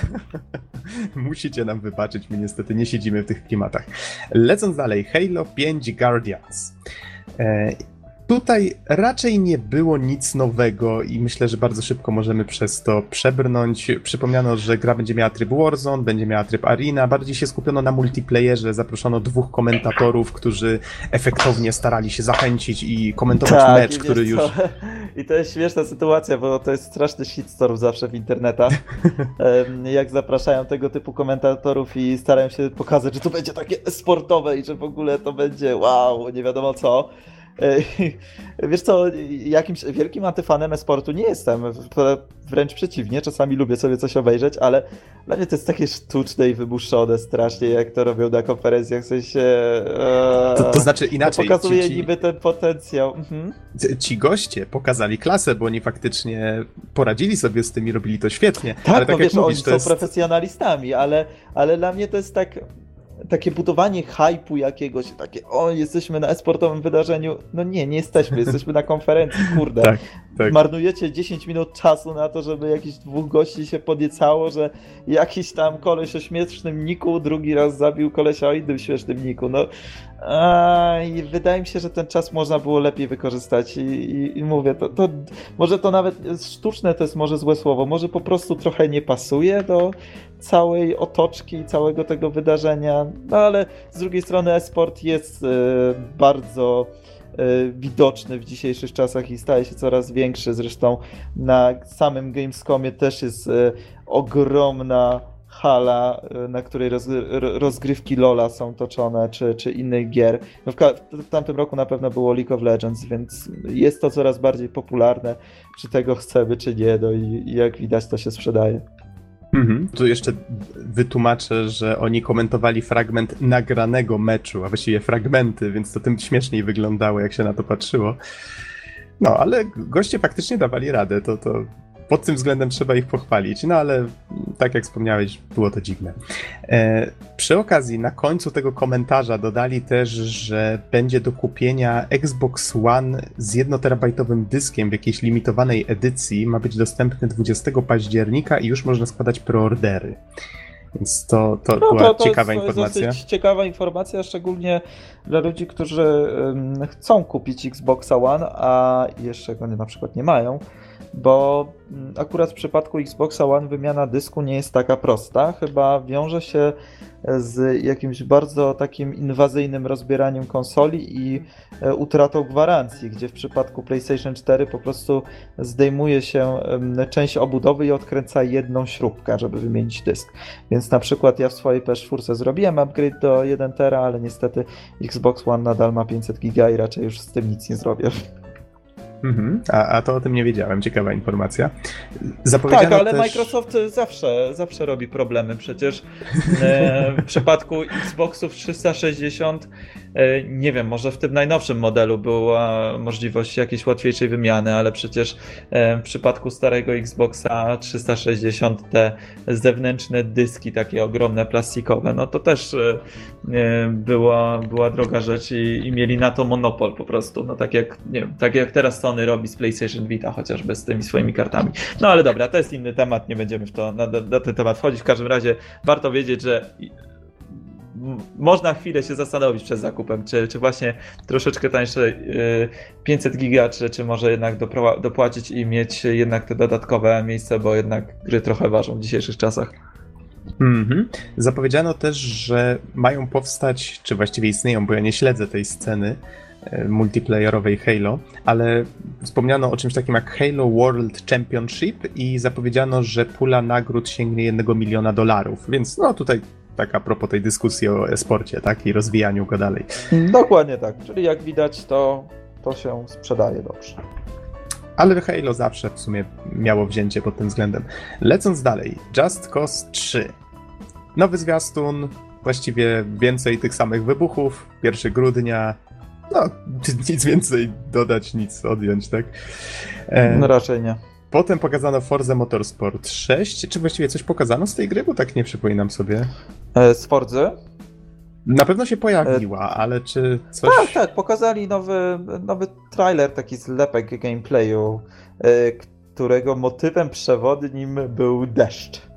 I A, tam faktycznie, te, faktycznie. też był jakiś, jakiś taki kierowca, nawet już nie pamiętam e, jakieś chyba formuły, czy jakiegoś Indie, coś tam, już nie, nie pamiętam. W każdym razie chyba jakiś za, zagraniczny pan kierowca, który opowiadał o tym właśnie, jak bardzo ta jazda w deszczu jest trudna i jak trzeba się odpowiednio przestawić i tak dalej, no i że jeździł I jak twórcy na różnych... cudownie odwzorowali tak, tę tak, jazdę. No i że właśnie jeździł na różnych symulatorach bardzo drogich i że tam nie było tej jazdy w deszczu, czy tam była słabsza, a teraz Forze szóstkę zagrał i, i jest super. No e, oczywiście jest to fajna rzecz, już o tym też kiedyś mówiłem e, przy okazji chyba E3, że oczywiście e, te warunki pogodowe, które są wreszcie inne niż tylko słońce, są jak najbardziej na plus, ale trzeba jednak pamiętać, że nie będą to zmienne warunki pogodowe. W sensie, jak już zaczniemy e, wyścig w deszczu, to on będzie w deszczu do końca. Jak zaczniemy w słońcu, to on będzie w słońcu do końca.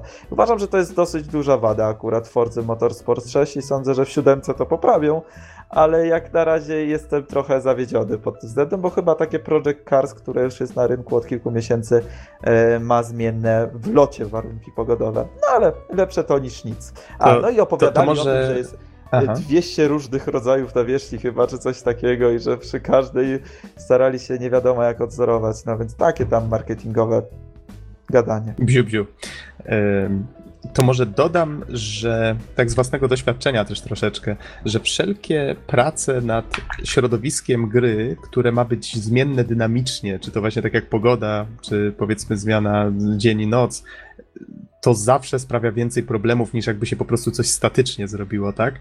I chociażby w tym Unrealu, jeżeli robimy scenę statyczną, gdzie po prostu mamy porozstawiane światła, które nigdy się, broń Boże, nie ruszają i na przykład wypalimy sobie takie oświetlenie, taka scena zawsze będzie wyglądać o wiele lepiej, niż jakbyśmy chcieli, żeby każde światła gdzieś tam fruwały i, i coś się zmieniało, tak? I było obliczane w czasie rzeczywistym. Ale Za... oczywiście, Noxi, weź pod uwagę, że tutaj w przypadku Forzy tak bardzo się chwalą tymi trójwymiarowymi kałużami i wyobraź sobie taką sytuację, że właśnie jedziesz jakiś długi wyścig, kończy się deszcz, i nawierzchnia zaczyna e, powoli robić się sucha, zaczyna woda parować, więc jedziesz po suchej nawierzchni, ale nagle wpadasz w jakąś e, dziurę, gdzie jeszcze jest woda, więc zobacz ile tutaj dodatkowych obliczeń musiało być, by być zrobione, że jedziesz na oponie, która jest na przykład pod mokrą nawierzchnię, więc ona się zupełnie inaczej zachowuje na y, suchej nawierzchni, ale zaraz wpadasz w wodę i tutaj no, jest strasznie dużo tego, więc y, tak jak mówisz, to na pewno jest przy tym dużo więcej roboty, ale jednak no, z, z, naszego tam y, punktu widzenia po prostu gracza, konsumenta, no jest to jednak, jest, to jednak wada, no, o której y, warto wspomnieć. Mhm. E, co było kolejne? Rainbow Six Siege. Tutaj też pojawił się po prostu nowy zwiastun, pokazano na nim niemiecką, e, niemiecką grupę antyterrorystyczną, w sensie będzie to grywalna jednostka. E, chyba też powiedziano, że na Gamescomie można zagrać właśnie tym, tym nowym zespołem. Gra ma się pojawić 13 października 2015. E, potem, o, no w końcu coś bardzo, bardzo fajnego, na co na pewno, e, nie wiem, czy ty czekasz, ale ja czekam e, bardzo. No ta, ta gra mnie przekonuje powoli do siebie, może tak, mówisz o Rise of the Tomb Raider, prawda? Tak, dokładnie, e, dokładnie. Więc bardzo mi się podoba jedna rzecz, o której wspomnieli, właśnie ktoś wspomniał na NeoGafie, bo nie wiem, czy pamiętasz te trailery do Tomb Raidera z roku 2013, gdzie one były takie mega brutalne. Nie Aha. wiem, czy pamiętasz, że tam jakiś, na przykład zdarzało się, że jakiś pal e, przebijał szyję Lary i tak dalej, czy ona gdzieś wpadała, czy co chwilę coś sobie łamała i tak dalej. I e, to było takie sobie i generalnie tak jakoś nie bardzo mi to odpowiadało, a e, tutaj właśnie skupiałem się chyba trochę tak na bardziej luźniejszym aspekcie, aspekcie historii i, i takim właśnie let's go to the adventure, get the adventure, czy coś takiego, nie, że Boże, mój łamany angielski jest straszny w tym momencie, teraz aż mi głupie, przepraszam. To ze zmęczenia, bo wiesz, pa paruję w 30 stopniach. E, ja się właśnie gotuję w pokoju z pozamykanymi oknami. Staw takie adventure time. Okej, okej. Okay, tak. Chodzi mi o to, że gra chyba stara się być troszeczkę taka bardziej jak y, Uncharted, tak mi się wydaje, że jednak trochę bardziej nastawiona na takie no nie wiem, luźniejsze podejście do tematu, takie trochę bardziej filmowe, a nie takie jakieś dziwnie brutalne i tak dalej, roczne. A, a to wiesz, zupełnie inne masz odczucia niż ja. Bo powiem ci, że to, co teraz pokazano, ja, ja w ogóle uważam, że tego poprzedniego Tomb Raidera, ten reset serii, Microsoft zawsze źle prezentował na E3. Raz się skupił właśnie na czymś takim jak ta, e, jak teraz, ta lawina, to było na, na E3 i i wszyscy skrytykowali, że przecież to nie o to w tej grze chodzi, że pokazaliście po prostu jakiś Call of Duty moment, tak? To się w tej chwili zaczęło nazywać potocznie. I kiedyś tam właśnie ten stary Tomb Raider, znaczy ten stary, ten poprzedni Tomb Raider pokazywano potem na jakimś kolejnym pokazie, powiedzmy to, że biegamy, strzelamy z tego łuku, wykańczamy tych gości. Tymczasem w tej grze przez bardzo długi czas gdzieś skakaliśmy, gdzieś kombinowaliśmy. Było jak trochę tego survivalu, że szukaliśmy ognisk, jakichś materiałów. I teraz mam wrażenie, że Microsoft znowu powtarza ten błąd. Czyli oni liczą na to, żeby przyciągnąć do gry osoby, które chcą tylko rozpierduchy, bo w tej grze, no, jakby na to nie patrzeć, jest czasem bardzo duża rozpierducha, dość efektowna, ale yy, znowu zabrakło tych, tych elementów według mnie survivalowych powiedzenia, że słuchajcie, ta gra jest nie tylko o zabijaniu. I jeszcze jedną, jedna rzecz mi się nawinęła, jak oglądałem teraz ten gameplay, bo teraz nie było już tej lawiny, tylko w tej chwili się skupili właśnie na wykańczaniu cichaczem e, gości w jednym obozie. I mówisz, że tak mniej brutalnie, ale ja z kolei tak patrzę na to i tak sobie myślę, cholera, co się stało z tą Larą? Ona w poprzedniej części była dziewczyną, która się rozbiła na wyspie i walczyła o przetrwanie, co nie? Ona teraz z zimną krwią zabija tych profesjonalnych najemników czekanem albo, albo nożem i robiąc to w jakiś taki efektowny sposób, zupełnie wie, z zimną krwią. I tak sobie myślę, że, e, że, że wow, brakuje mi tam jakiejś postaci, która w pewnym momencie powie że Lara, co z tobą, nie? Ona taka cała umazana w krwi. Nie, nie, wszystko w porządku. Po prostu znaczy, wiesz co, może, może inaczej, to tro, troszeczkę, troszeczkę o co innego mi chodziło, wiesz, no. e, może bardziej o tę brutalność skierowaną w stronę Lary, że wcześniej tak jakoś e, przy, przy okazji poprzedniej części tak bardzo kładli nacisk na to, że ile złych rzeczy może ci się przydarzyć, nie? Że tutaj spadniesz, tu cię coś zagryzie, tutaj coś tam i, i to było takie bardzo brutalne właśnie względem tej głównej bohaterki. Teraz może gra jest bardziej brutalna, ale mam wrażenie, że właśnie względem jakichś tam mm, NPC i tak dalej, a nie, nie, nie pokazują, nie afiszują tak bardzo mm -hmm. tego, że znowu larze może się coś przydarzyć i że może spaść, kurczę, z lawiną i pokazują dokładnie, co się dzieje z jej czaszką, czy, czy jakiś chociaż, odrywa. Chociaż kto wie, pewnie takie rzeczy w grze też będą. Tak, ale tego nie wiemy. chodzi o tworzenie tego wizerunku, prawda? Mm -hmm, że, mm -hmm. że, troszeczkę jest inaczej prowadzona ta kampania. No tak, tak, to, to znaczy, no inaczej. Pod tym względem może tak, ale nadal myślę, że mogli się trochę bardziej skupić y, na tym, co na E3 pokazali poza konferencją, czyli tam pokazali faktycznie, że się wspinamy tak, po drzewach, tak. że szukamy... Skradanka taka. Tak, tak, faktycznie to pokazali trochę dobitniej. Okej, okay, 13 listopada 2015, wszyscy wypożyczamy Xboxa One, żeby przejść Tomb Raidera, chociaż słyszałem, że ta ekskluzywność ma nie trwać znowu aż tak długo, ale to zobaczymy, chociaż nie, do końca roku chyba. W przypadku PlayStation 4 to jest chyba rok równy, a w przypadku y, PC nie pamiętam, kilka miesięcy, ale nie powiem ci konkretnie ile. Znaczy, no, o, ktoś... jakiej, o jakiej grze teraz mówisz, bo... O Rise of the Tomb Raider. Ale on ma być ekskluzywem czasowym na Xboxa. Tak. A wspomniałeś PlayStation. Tak, bo jest ekskluzywem czasowym, tak jak powiedziałeś. Trafi też na PlayStation 4. Aha, po roku, o to ci chodziło. Tak, po roku. Okej, okay, okej, okay. to teraz wyjaśniło. Dobra, dobra, tak, to samo miałem na myśli. E, I zakończono konferencję, która trwała około półtorej godziny, zakończono zapowiedzią Halo Wars 2. Co było sporą niespodzianką, muszę przyznać, bo chyba nikt się nie spodziewał, że Microsoft wróci do tego pomysłu strategii w świecie Halo i mają współtworzyć Creative Assembly, który już w tej chwili tworzy Total War e, Warhammer. Jest ogólnie rzecz biorąc znane z gier strategicznych, więc może wyjść z tego coś ciekawego. Trzeba Donowi sprzedać tę wieść, zobaczymy, może się zainteresuje światem Halo. Ja nie pamiętam, kto tworzył jedynkę, może też oni. I zapowiedziano tę grę na jesień 2016, więc na pewno jeszcze o niej usłyszymy. I jeżeli nie masz surfer nic do dodania na temat Microsoftu, przejdźmy może do EA. No wiesz co, mam, mam pytanie do ciebie, bo to mm -hmm. mnie mhm. ciekawi. Wiem, że już masakrycznie długo prowadzimy ten podcast i właściwie e, idziemy na bieżąco z konferencją, bo już mamy ponad godzinę na karku, ale, ale trudno, zadam ci to pytanie. Ale jak bardzo fajnie ocenia... się, fajnie się Jak w ogóle oceniasz e, tę konferencję? Bo powiem ci, że jak ja ją oglądałem, to stwierdziłem, że jest kiepska, a teraz jak przebrnęliśmy krok po kroku, to twierdzę, że jest naprawdę dużo fajnych rzeczy. Właśnie z jednej strony fajne ekskluzywy, z drugiej strony trochę skupili, skupili się też na grach third party, ale zaprezentowali je w ciekawy sposób. Do tego e, ta e, integracja z e, Windowsem 10, która też działa całkiem fajnie, ta chmura, która działa w Crackdownie bardzo, bardzo na plus, więc powiem Ci, że tak trochę dziwnie, bo właśnie oglądając konferencję miałem wrażenie ale kaszana, a teraz stwierdzam, że chyba wyszło naprawdę nieźle. Jakie jest twoje zdanie?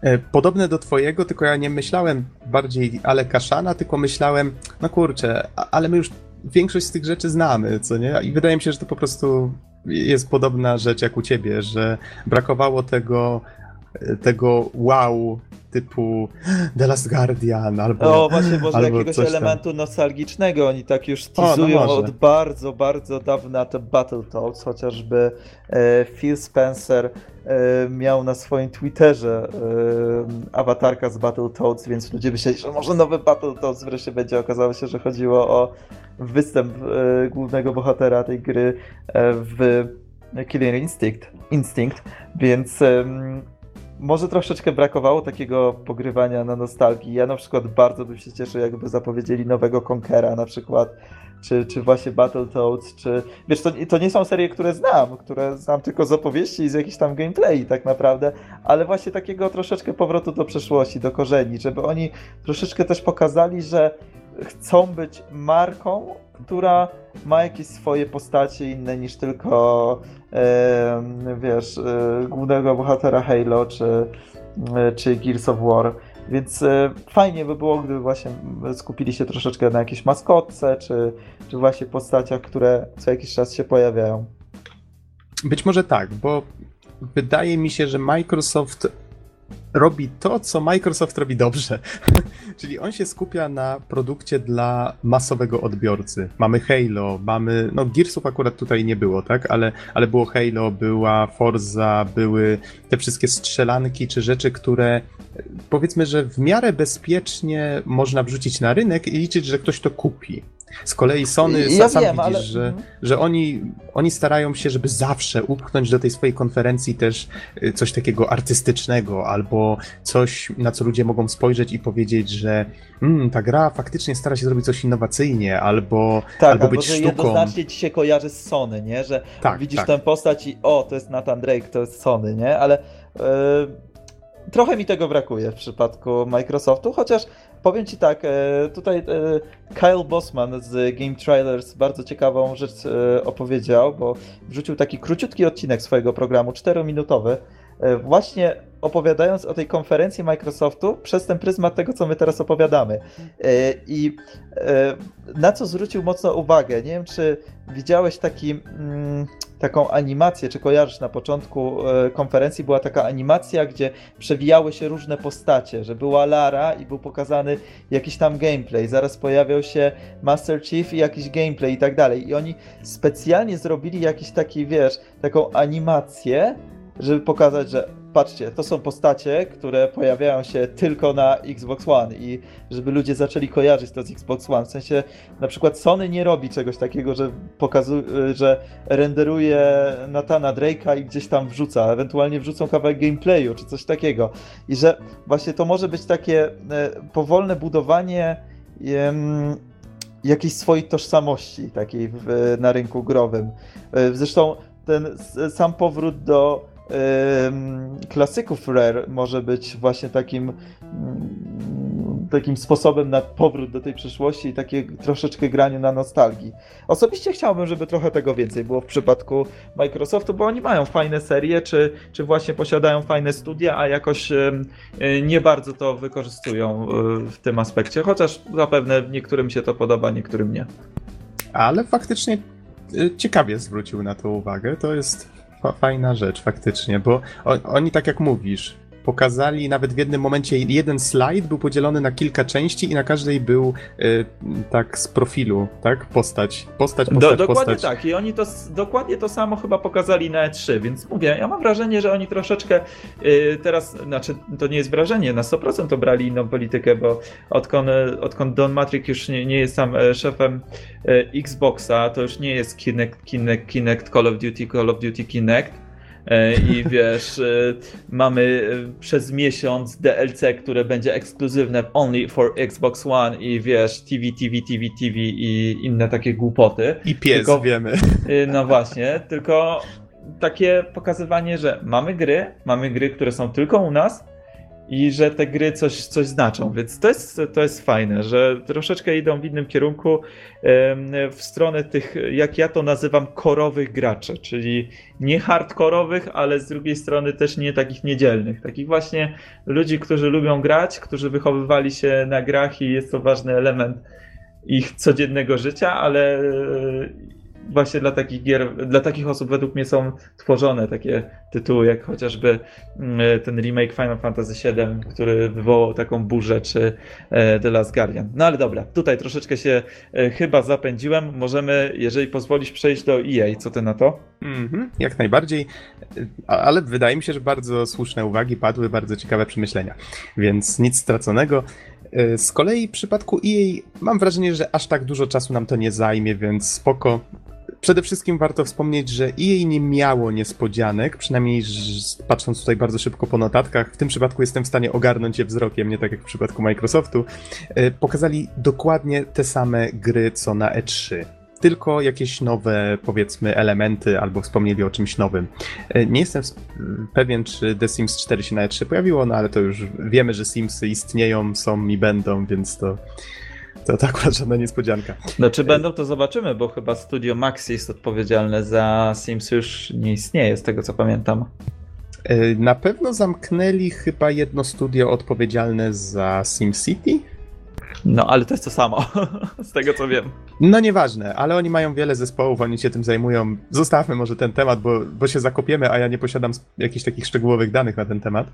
E, Też może... nie śledzę, nie śledzę tego, jak EA tutaj działa. Tak, jestem fanem i, i patrzę na wszystko, tak?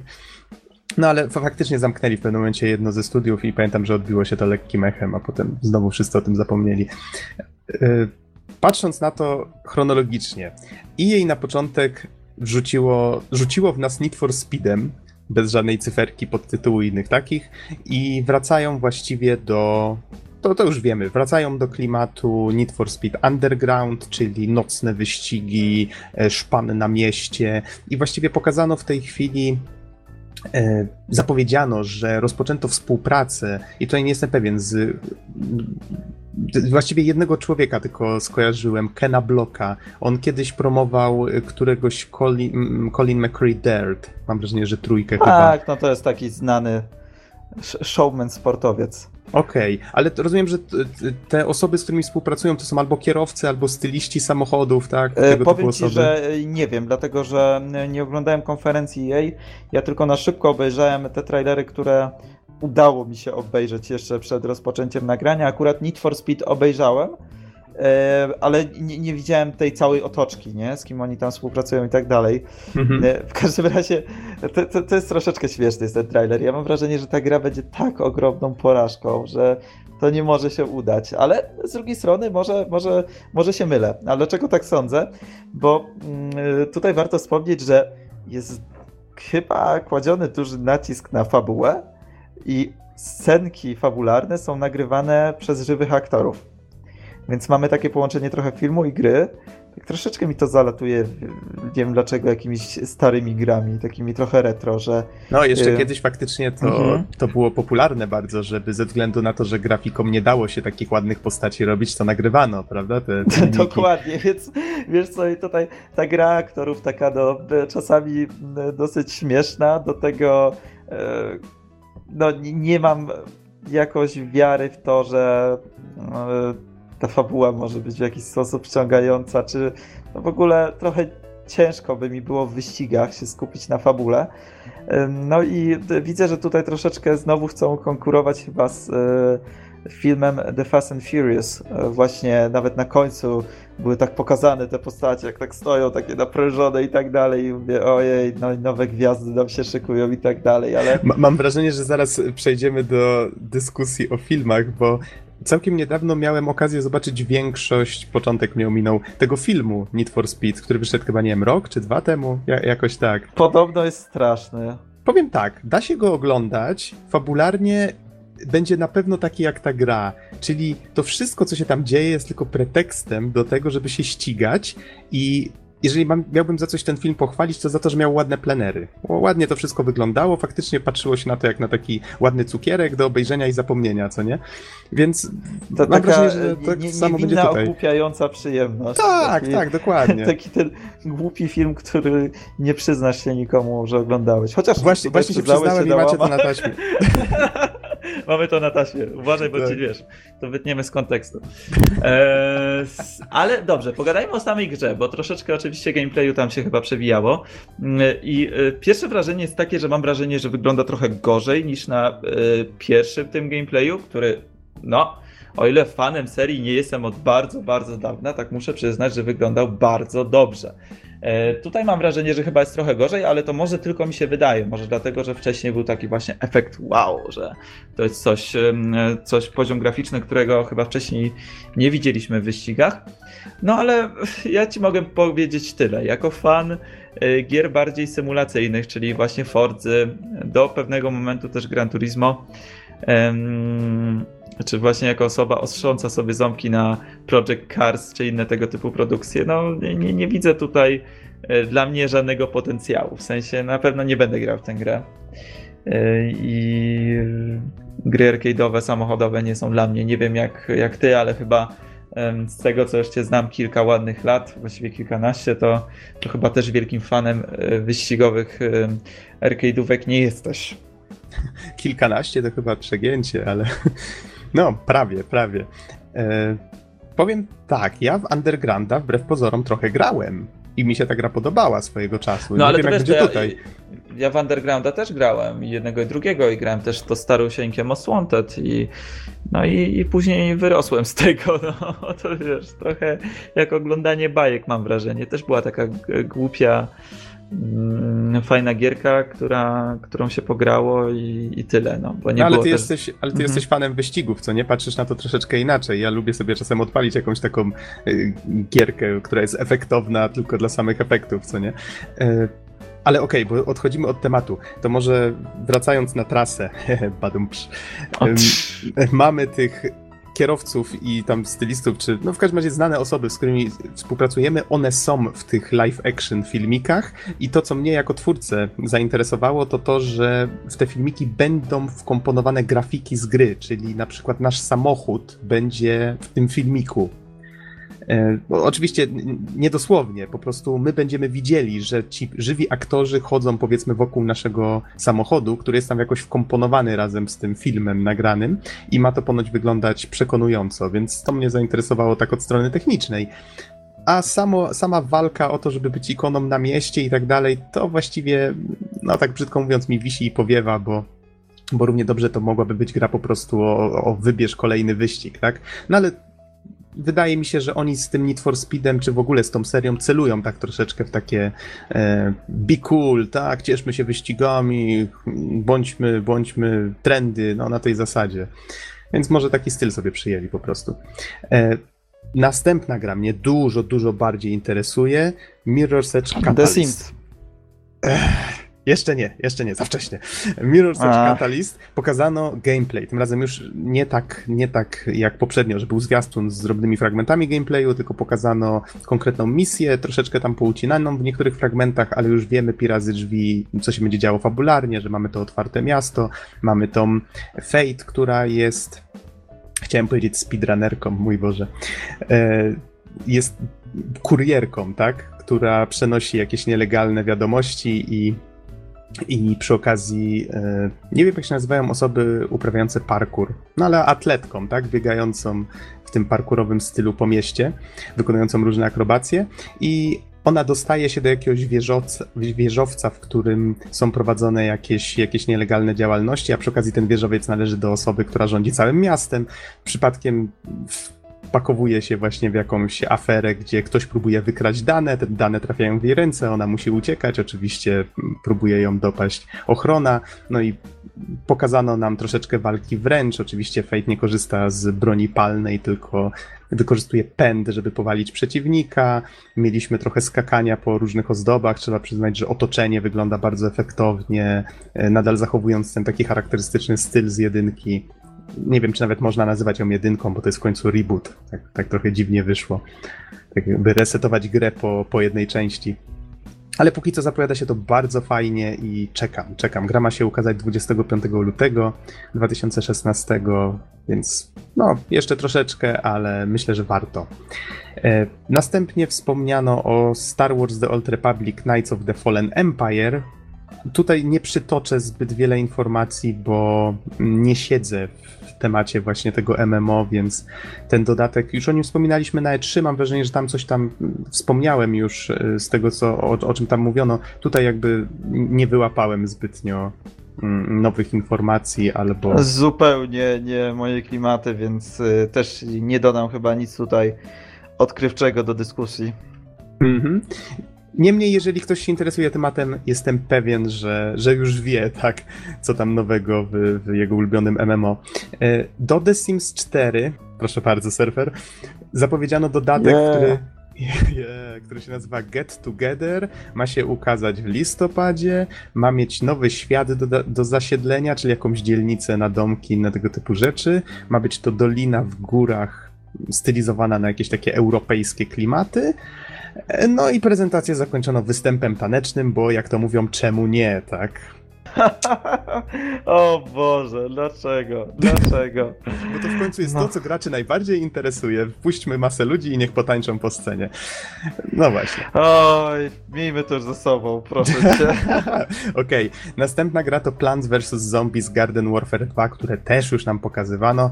Jedynie wspomniano, że w grze będzie hub z misjami, czyli coś w rodzaju takiego miasteczka roślinek, bo tym razem kierujemy roślinami, które walczą z zombiakami, które przejęły przejęły władzę nad światem, tak? Mnóstwo zwariowanego humoru. E, powiedziano, że będą mieszać jeszcze tę grę z pomysłami z różnych innych gier. Tutaj na przykładzie Grass Effect.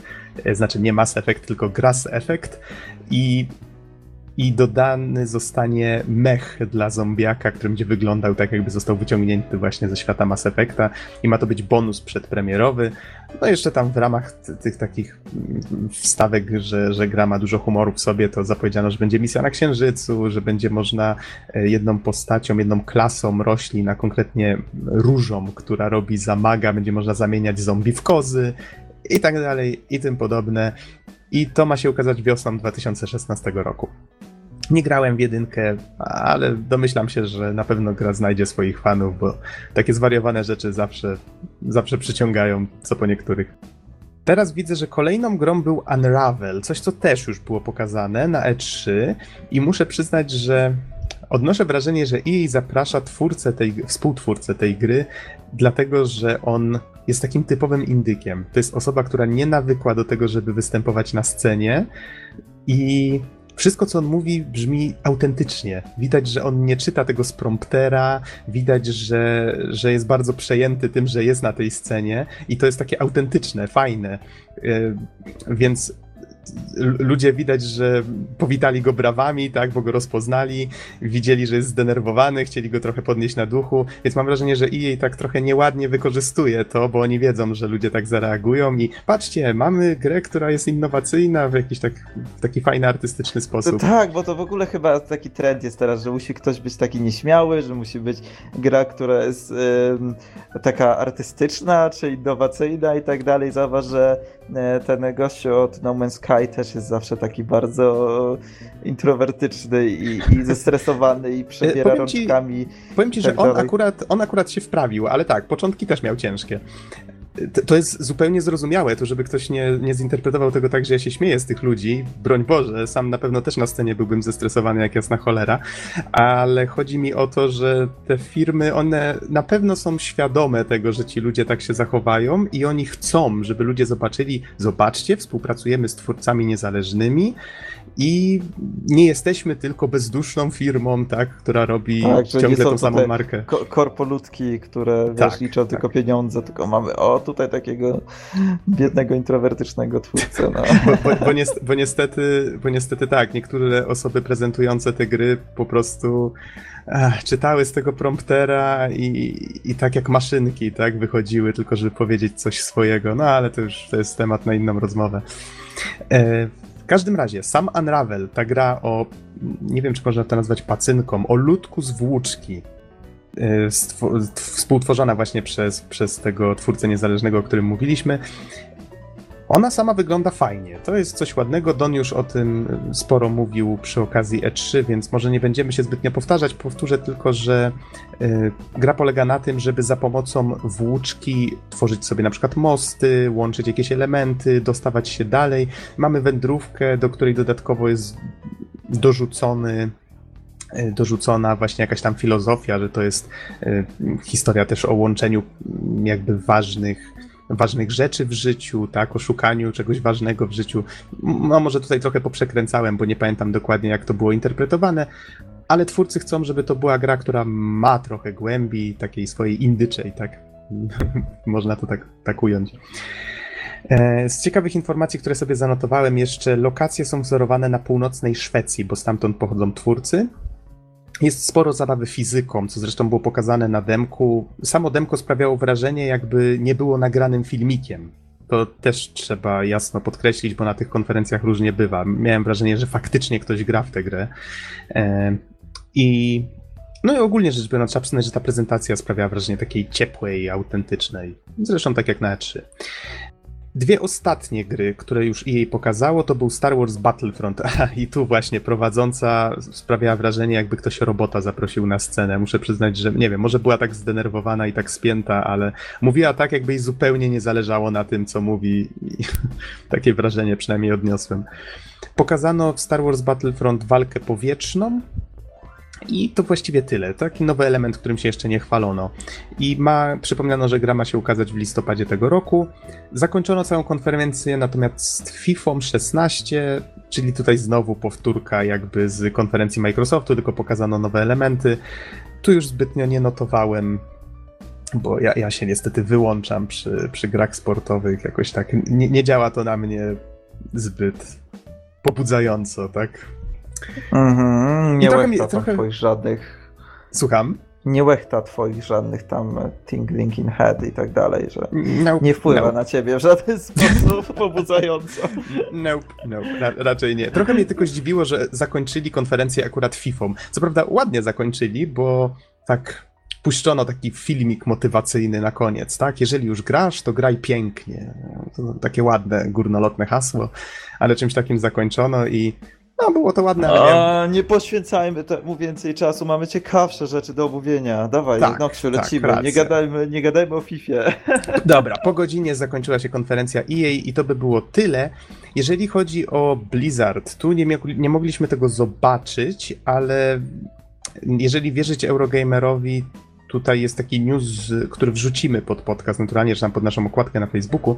E, I tu są spisane i wszystkie newsy, które właściwie i dotyczą Microsoftu, Electronic Arts. W Blizzardzie widzę, że jest Hearthstone Heroes of Warcraft i jest Heroes of the Storm, ale że ja ani w jedną, ani w drugą z tych gier nie gram to niestety odsyłam zainteresowane osoby tutaj do tych newsów, bo nie potrafię nic powiedzieć konstruktywnego na ich temat. Ojejku, no nowe karty będą do Hearthstone'a, do Hotsa pewnie nowe postacie, jakiś tryb gry, no i te, tyle zapewne będzie.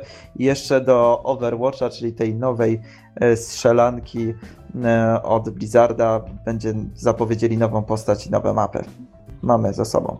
Okej, okay. bardzo szybko ci poszło.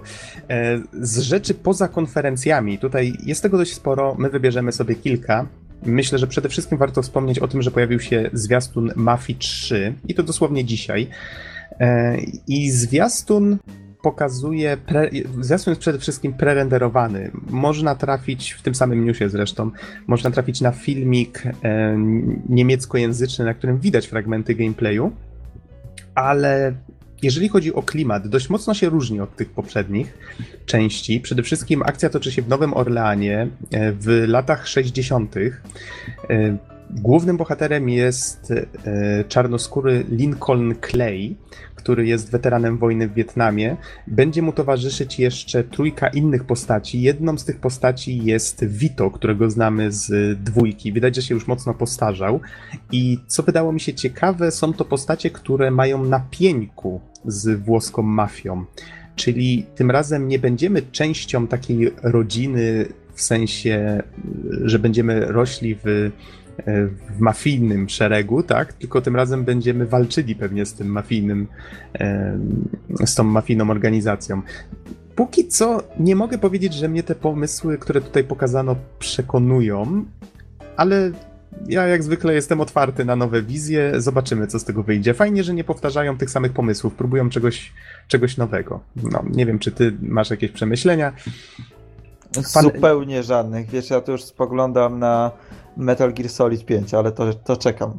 czekam no to proszę, proszę, tak, co tam mogę, ciekawego? Ojej, mogę, dobrze, to w dniu dzisiejszym, e, o ile dobrze pamiętam, w dniu dzisiejszym, bo już mi się wszystko tutaj ostatnio rozmazuje, e, w jedną całość zlewa. W każdym razie e, dostaliśmy dwa trailery, znaczy właściwie dostaliśmy trailer i gameplay.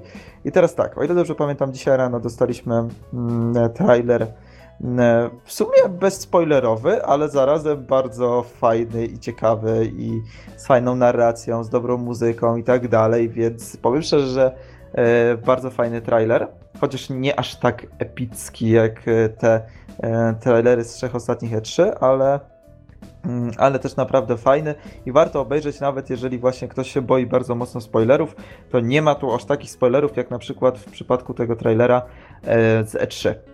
Dodatkowo dostaliśmy gameplay ponad 30-minutowy, który e, skupia się na rozbudowie Mother Base, czyli całej tej grze w grze, e, jak to nazwali, e, bo jest, to będzie podobny rozwój bazy, tak jak był w Metal Gear Solid Peace Walker na PSP, gdzie przy okazji misji możemy też właśnie między misjami rozbudowywać swoją bazę, wysyłać z niej mm, różne grupy w różnych celach, nie wiem, walczy, żeby walczyły na froncie, czy e, wy, wykradały jakieś tajne informacje i tak dalej.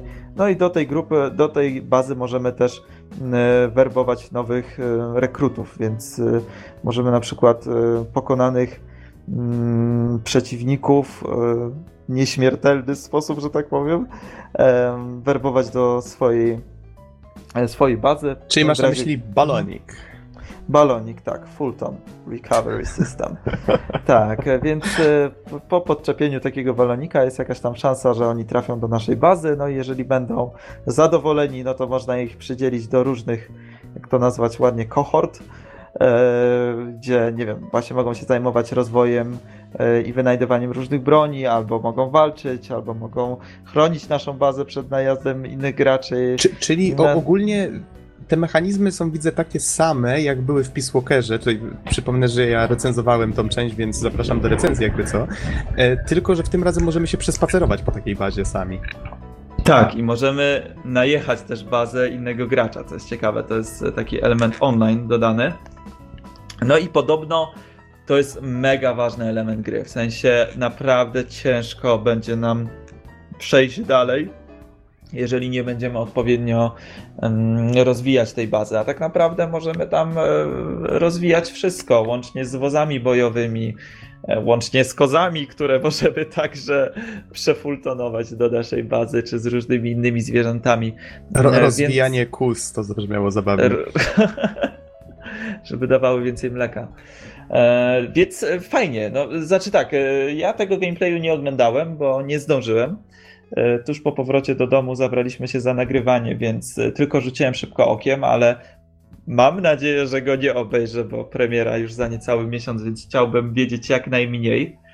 Ale jeżeli ktoś e, ma ochotę jeszcze bardziej się nahypować albo chciałby się dowiedzieć czegoś nowego, o tym, jak ten cały rozwój bazy będzie wyglądać, no to warto, warto się tym zainteresować. No, czy ja tu muszę coś dodawać więcej? To jest po prostu MGS5, którego, który już tutaj nam się pojawia od wielu lat. Wygląda nadal wspaniale. Uważam, że klimatem mm, jest bardzo mocny. Swoją drogą, e, jeszcze może przy okazji e, tego, jak jesteśmy przy MGS-ie, szybko powiem o jednej rzeczy, bo jeden z redaktorów takiego francuskiego portalu, który teraz bardzo skrzywdzę, wypowiadając nazwę, Jeux Video, e, pisze się, że Jeux Video, o ile dobrze pamiętam, miał okazję pograć przez pierwsze chyba 30 misji, z tego co pamiętam, tam chyba 5 godzin łącznie i nie był do końca przekonany gameplayem Metal Gear Solid 5. E, było kilka rzeczy, które mu nie pasowały. No właśnie chociażby e, ten bardzo mocny nacisk,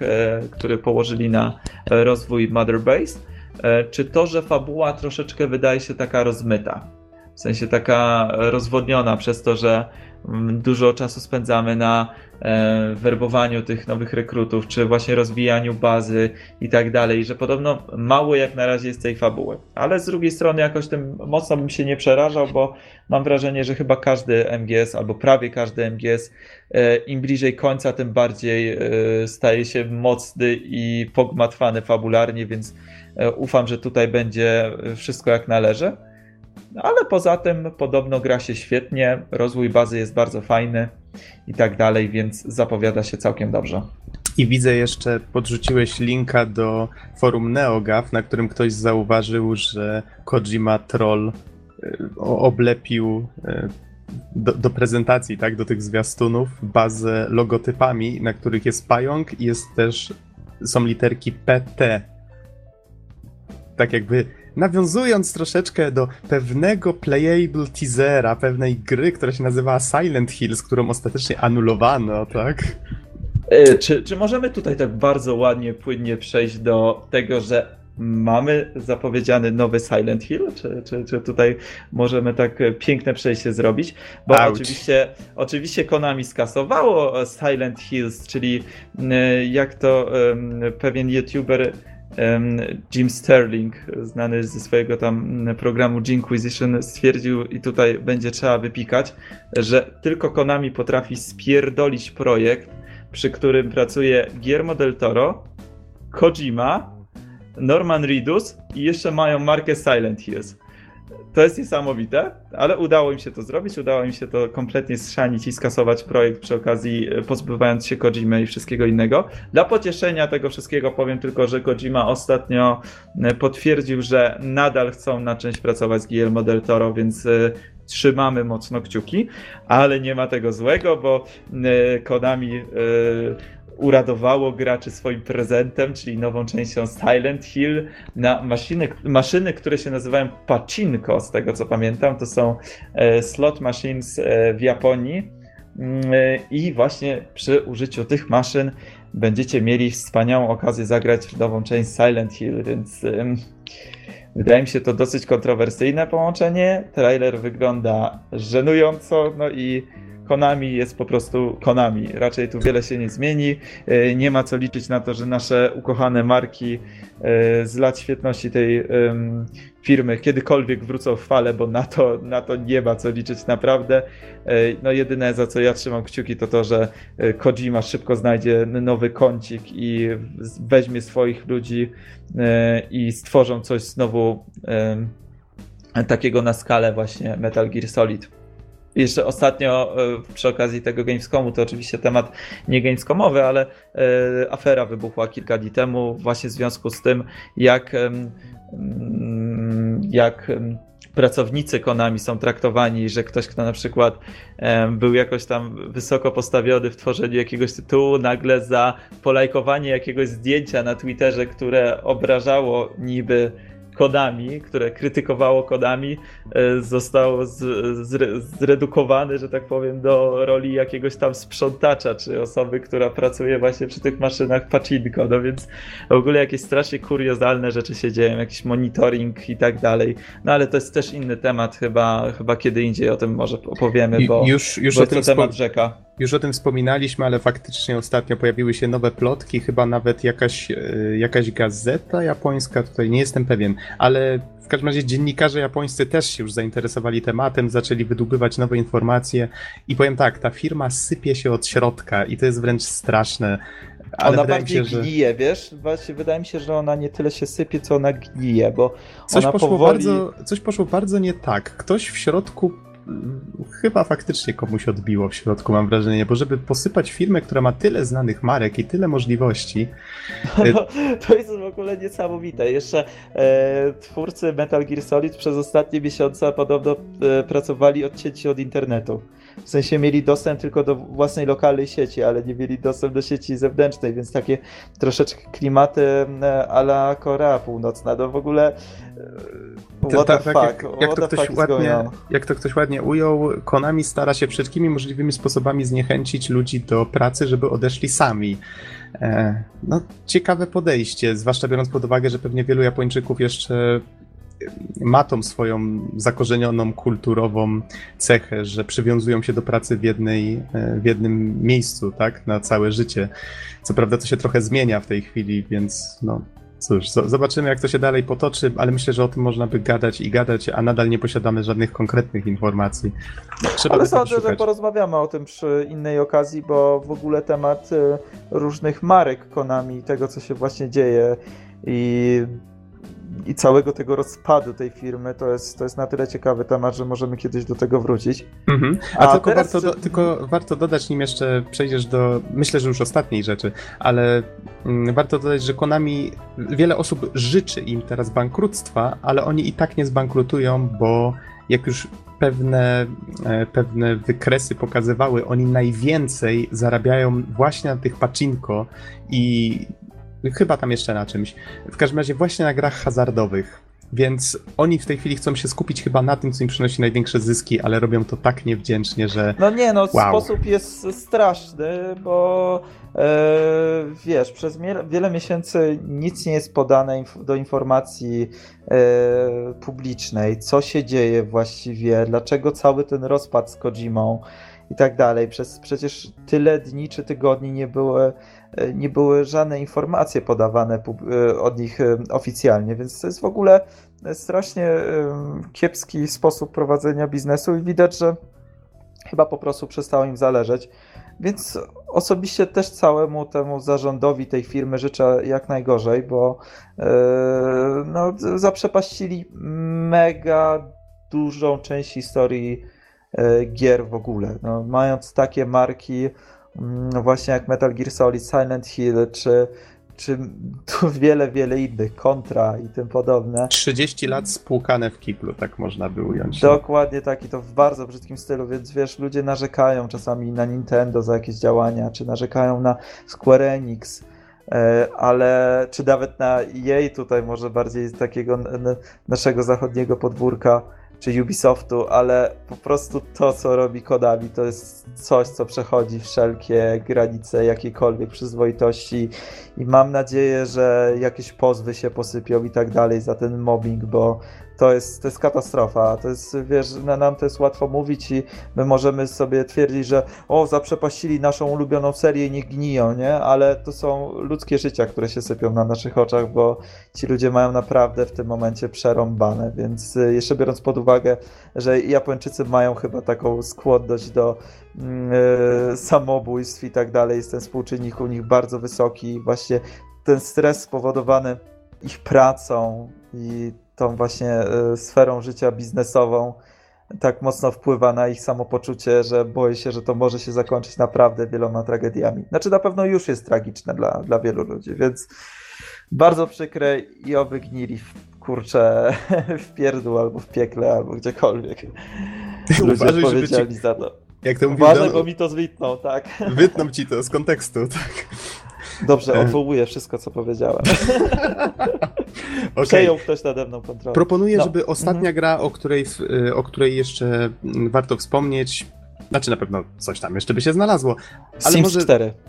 Eee, może zostańmy przy Final Fantasy XV, bo wiem, że jesteś zainteresowany tym tytułem. Tak, więc tutaj też e, dzisiaj z rana mieliśmy nowy trailer, e, który pokazuje taką sferę bardziej emocjonalną i fabularną gry. E, niewiele tam gameplayu, niewiele tam e, nowych mechanik czy postaci i tak dalej. E, cały, cały trailer tam 3 minutowy, prawie cały trailer 3-minutowy skupił się na relacji ojca i syna, czyli syna, czyli Noctisa, głównego bohatera i jego ojca, który jest królem Oj, żebym teraz nie, nie ten, żebym teraz no, się nie już pomylił. mniejsza o to, jest królem. Luc, Lucis chyba, z tego co pamiętam. No, no mniejsza o to. W każdym razie jest bardzo mocno nacisk yy, kładziony na to. Dodatkowo dostaliśmy też informację, że gra jest ukończona w 65% na dzień dzisiejszy, więc trochę jeszcze sobie poczekamy zapewne na Final Fantasy XV. Mm, co jeszcze warto powiedzieć? Pojawiły się też dwa nowe materiały. Jeden materiał pokazujący początek historii, e, ale to generalnie jest pokaz jakichś tam artów i um, dopowiedziane kilka zdań na ten temat, co się dzieje na początku historii. E, drugi, odrobinkę ciekawszy, to jest e, krótka, półtora minutowa walka z Malboro. Ona wygląda całkiem interesująco. Niewiele tam widać, ale ale lepsze to niż nic. Jak się ktoś e... nie spotkał hmm. nigdy z potworami z Final Fantasy, to Malboro to jest taka wielka, pełna zębów szczęka z masą macek. Tak, więc Coś jest, w tym rodzaju. jest dużo macek i no i to jest taki właśnie mm, bardzo mocno zakorzeniony w lore tej serii potwór, e, więc więc tak, jeżeli kogoś interesuje, to miłego oglądania. E, ale jakoś to wszystko nie powaliło. Uważam, że wygląda całkiem ciekawie. Oczywiście tam na forach jest już rage, że a, do niczego i tak dalej, że nic nie pokazali, że nic z tego nie będzie i tak dalej. Ja tam nadal jestem e, już troszeczkę może bardziej umiarkowanym, ale optymistą i uważam, że, że może być coś tego ciekawego, szczególnie, że miałem okazję pograć w demko i, i mi się osobiście podobało. E, słuchaj, jedna rzecz, na, na sam koniec chciałbym powiedzieć, że mhm. Xbox Polska godzinę temu, w czasie właśnie jak sobie nagrywamy, wrzuciło taki bardzo ciekawy obrazek, a właściwie cztery obrazki, z czego e, na dwóch, a właściwie trzech, jest ładna blondynka, gdzie kadr skupia się bardzo mocno na jej pośladkach e, i jest trzymany mikrofon z napisem XY, ewentualnie pad. I dopisane do tego jest już jutro odblokujemy nowe osiągnięcie. czuwajcie. Okej, okay. czy powinno to coś znaczyć? Y, nie mam zielonego pojęcia, ale może na jutro jest szykowana jakaś bomba, więc pomyślałem, że warto o tym wspomnieć. No cóż, jeżeli już o tym wspomniałeś, to podeślij mi proszę linka, wrzucimy go pod podcast. Prawdopodobnie w momencie, gdy będziecie słuchać tego podcastu, już będzie wiadomo już o co będziecie chodzi. wiedzieli o co chodzi, dokładnie tak, tak. Dokładnie. A może się okazać, że to tak naprawdę nic ważnego, no ale to zobaczymy, różnie to już bywało. Znaczy, nie, nie sądzę, żeby to było coś wielkiego, no ale skoro odblokują nowe osiągnięcie, to ciekawe co to będzie. Mhm.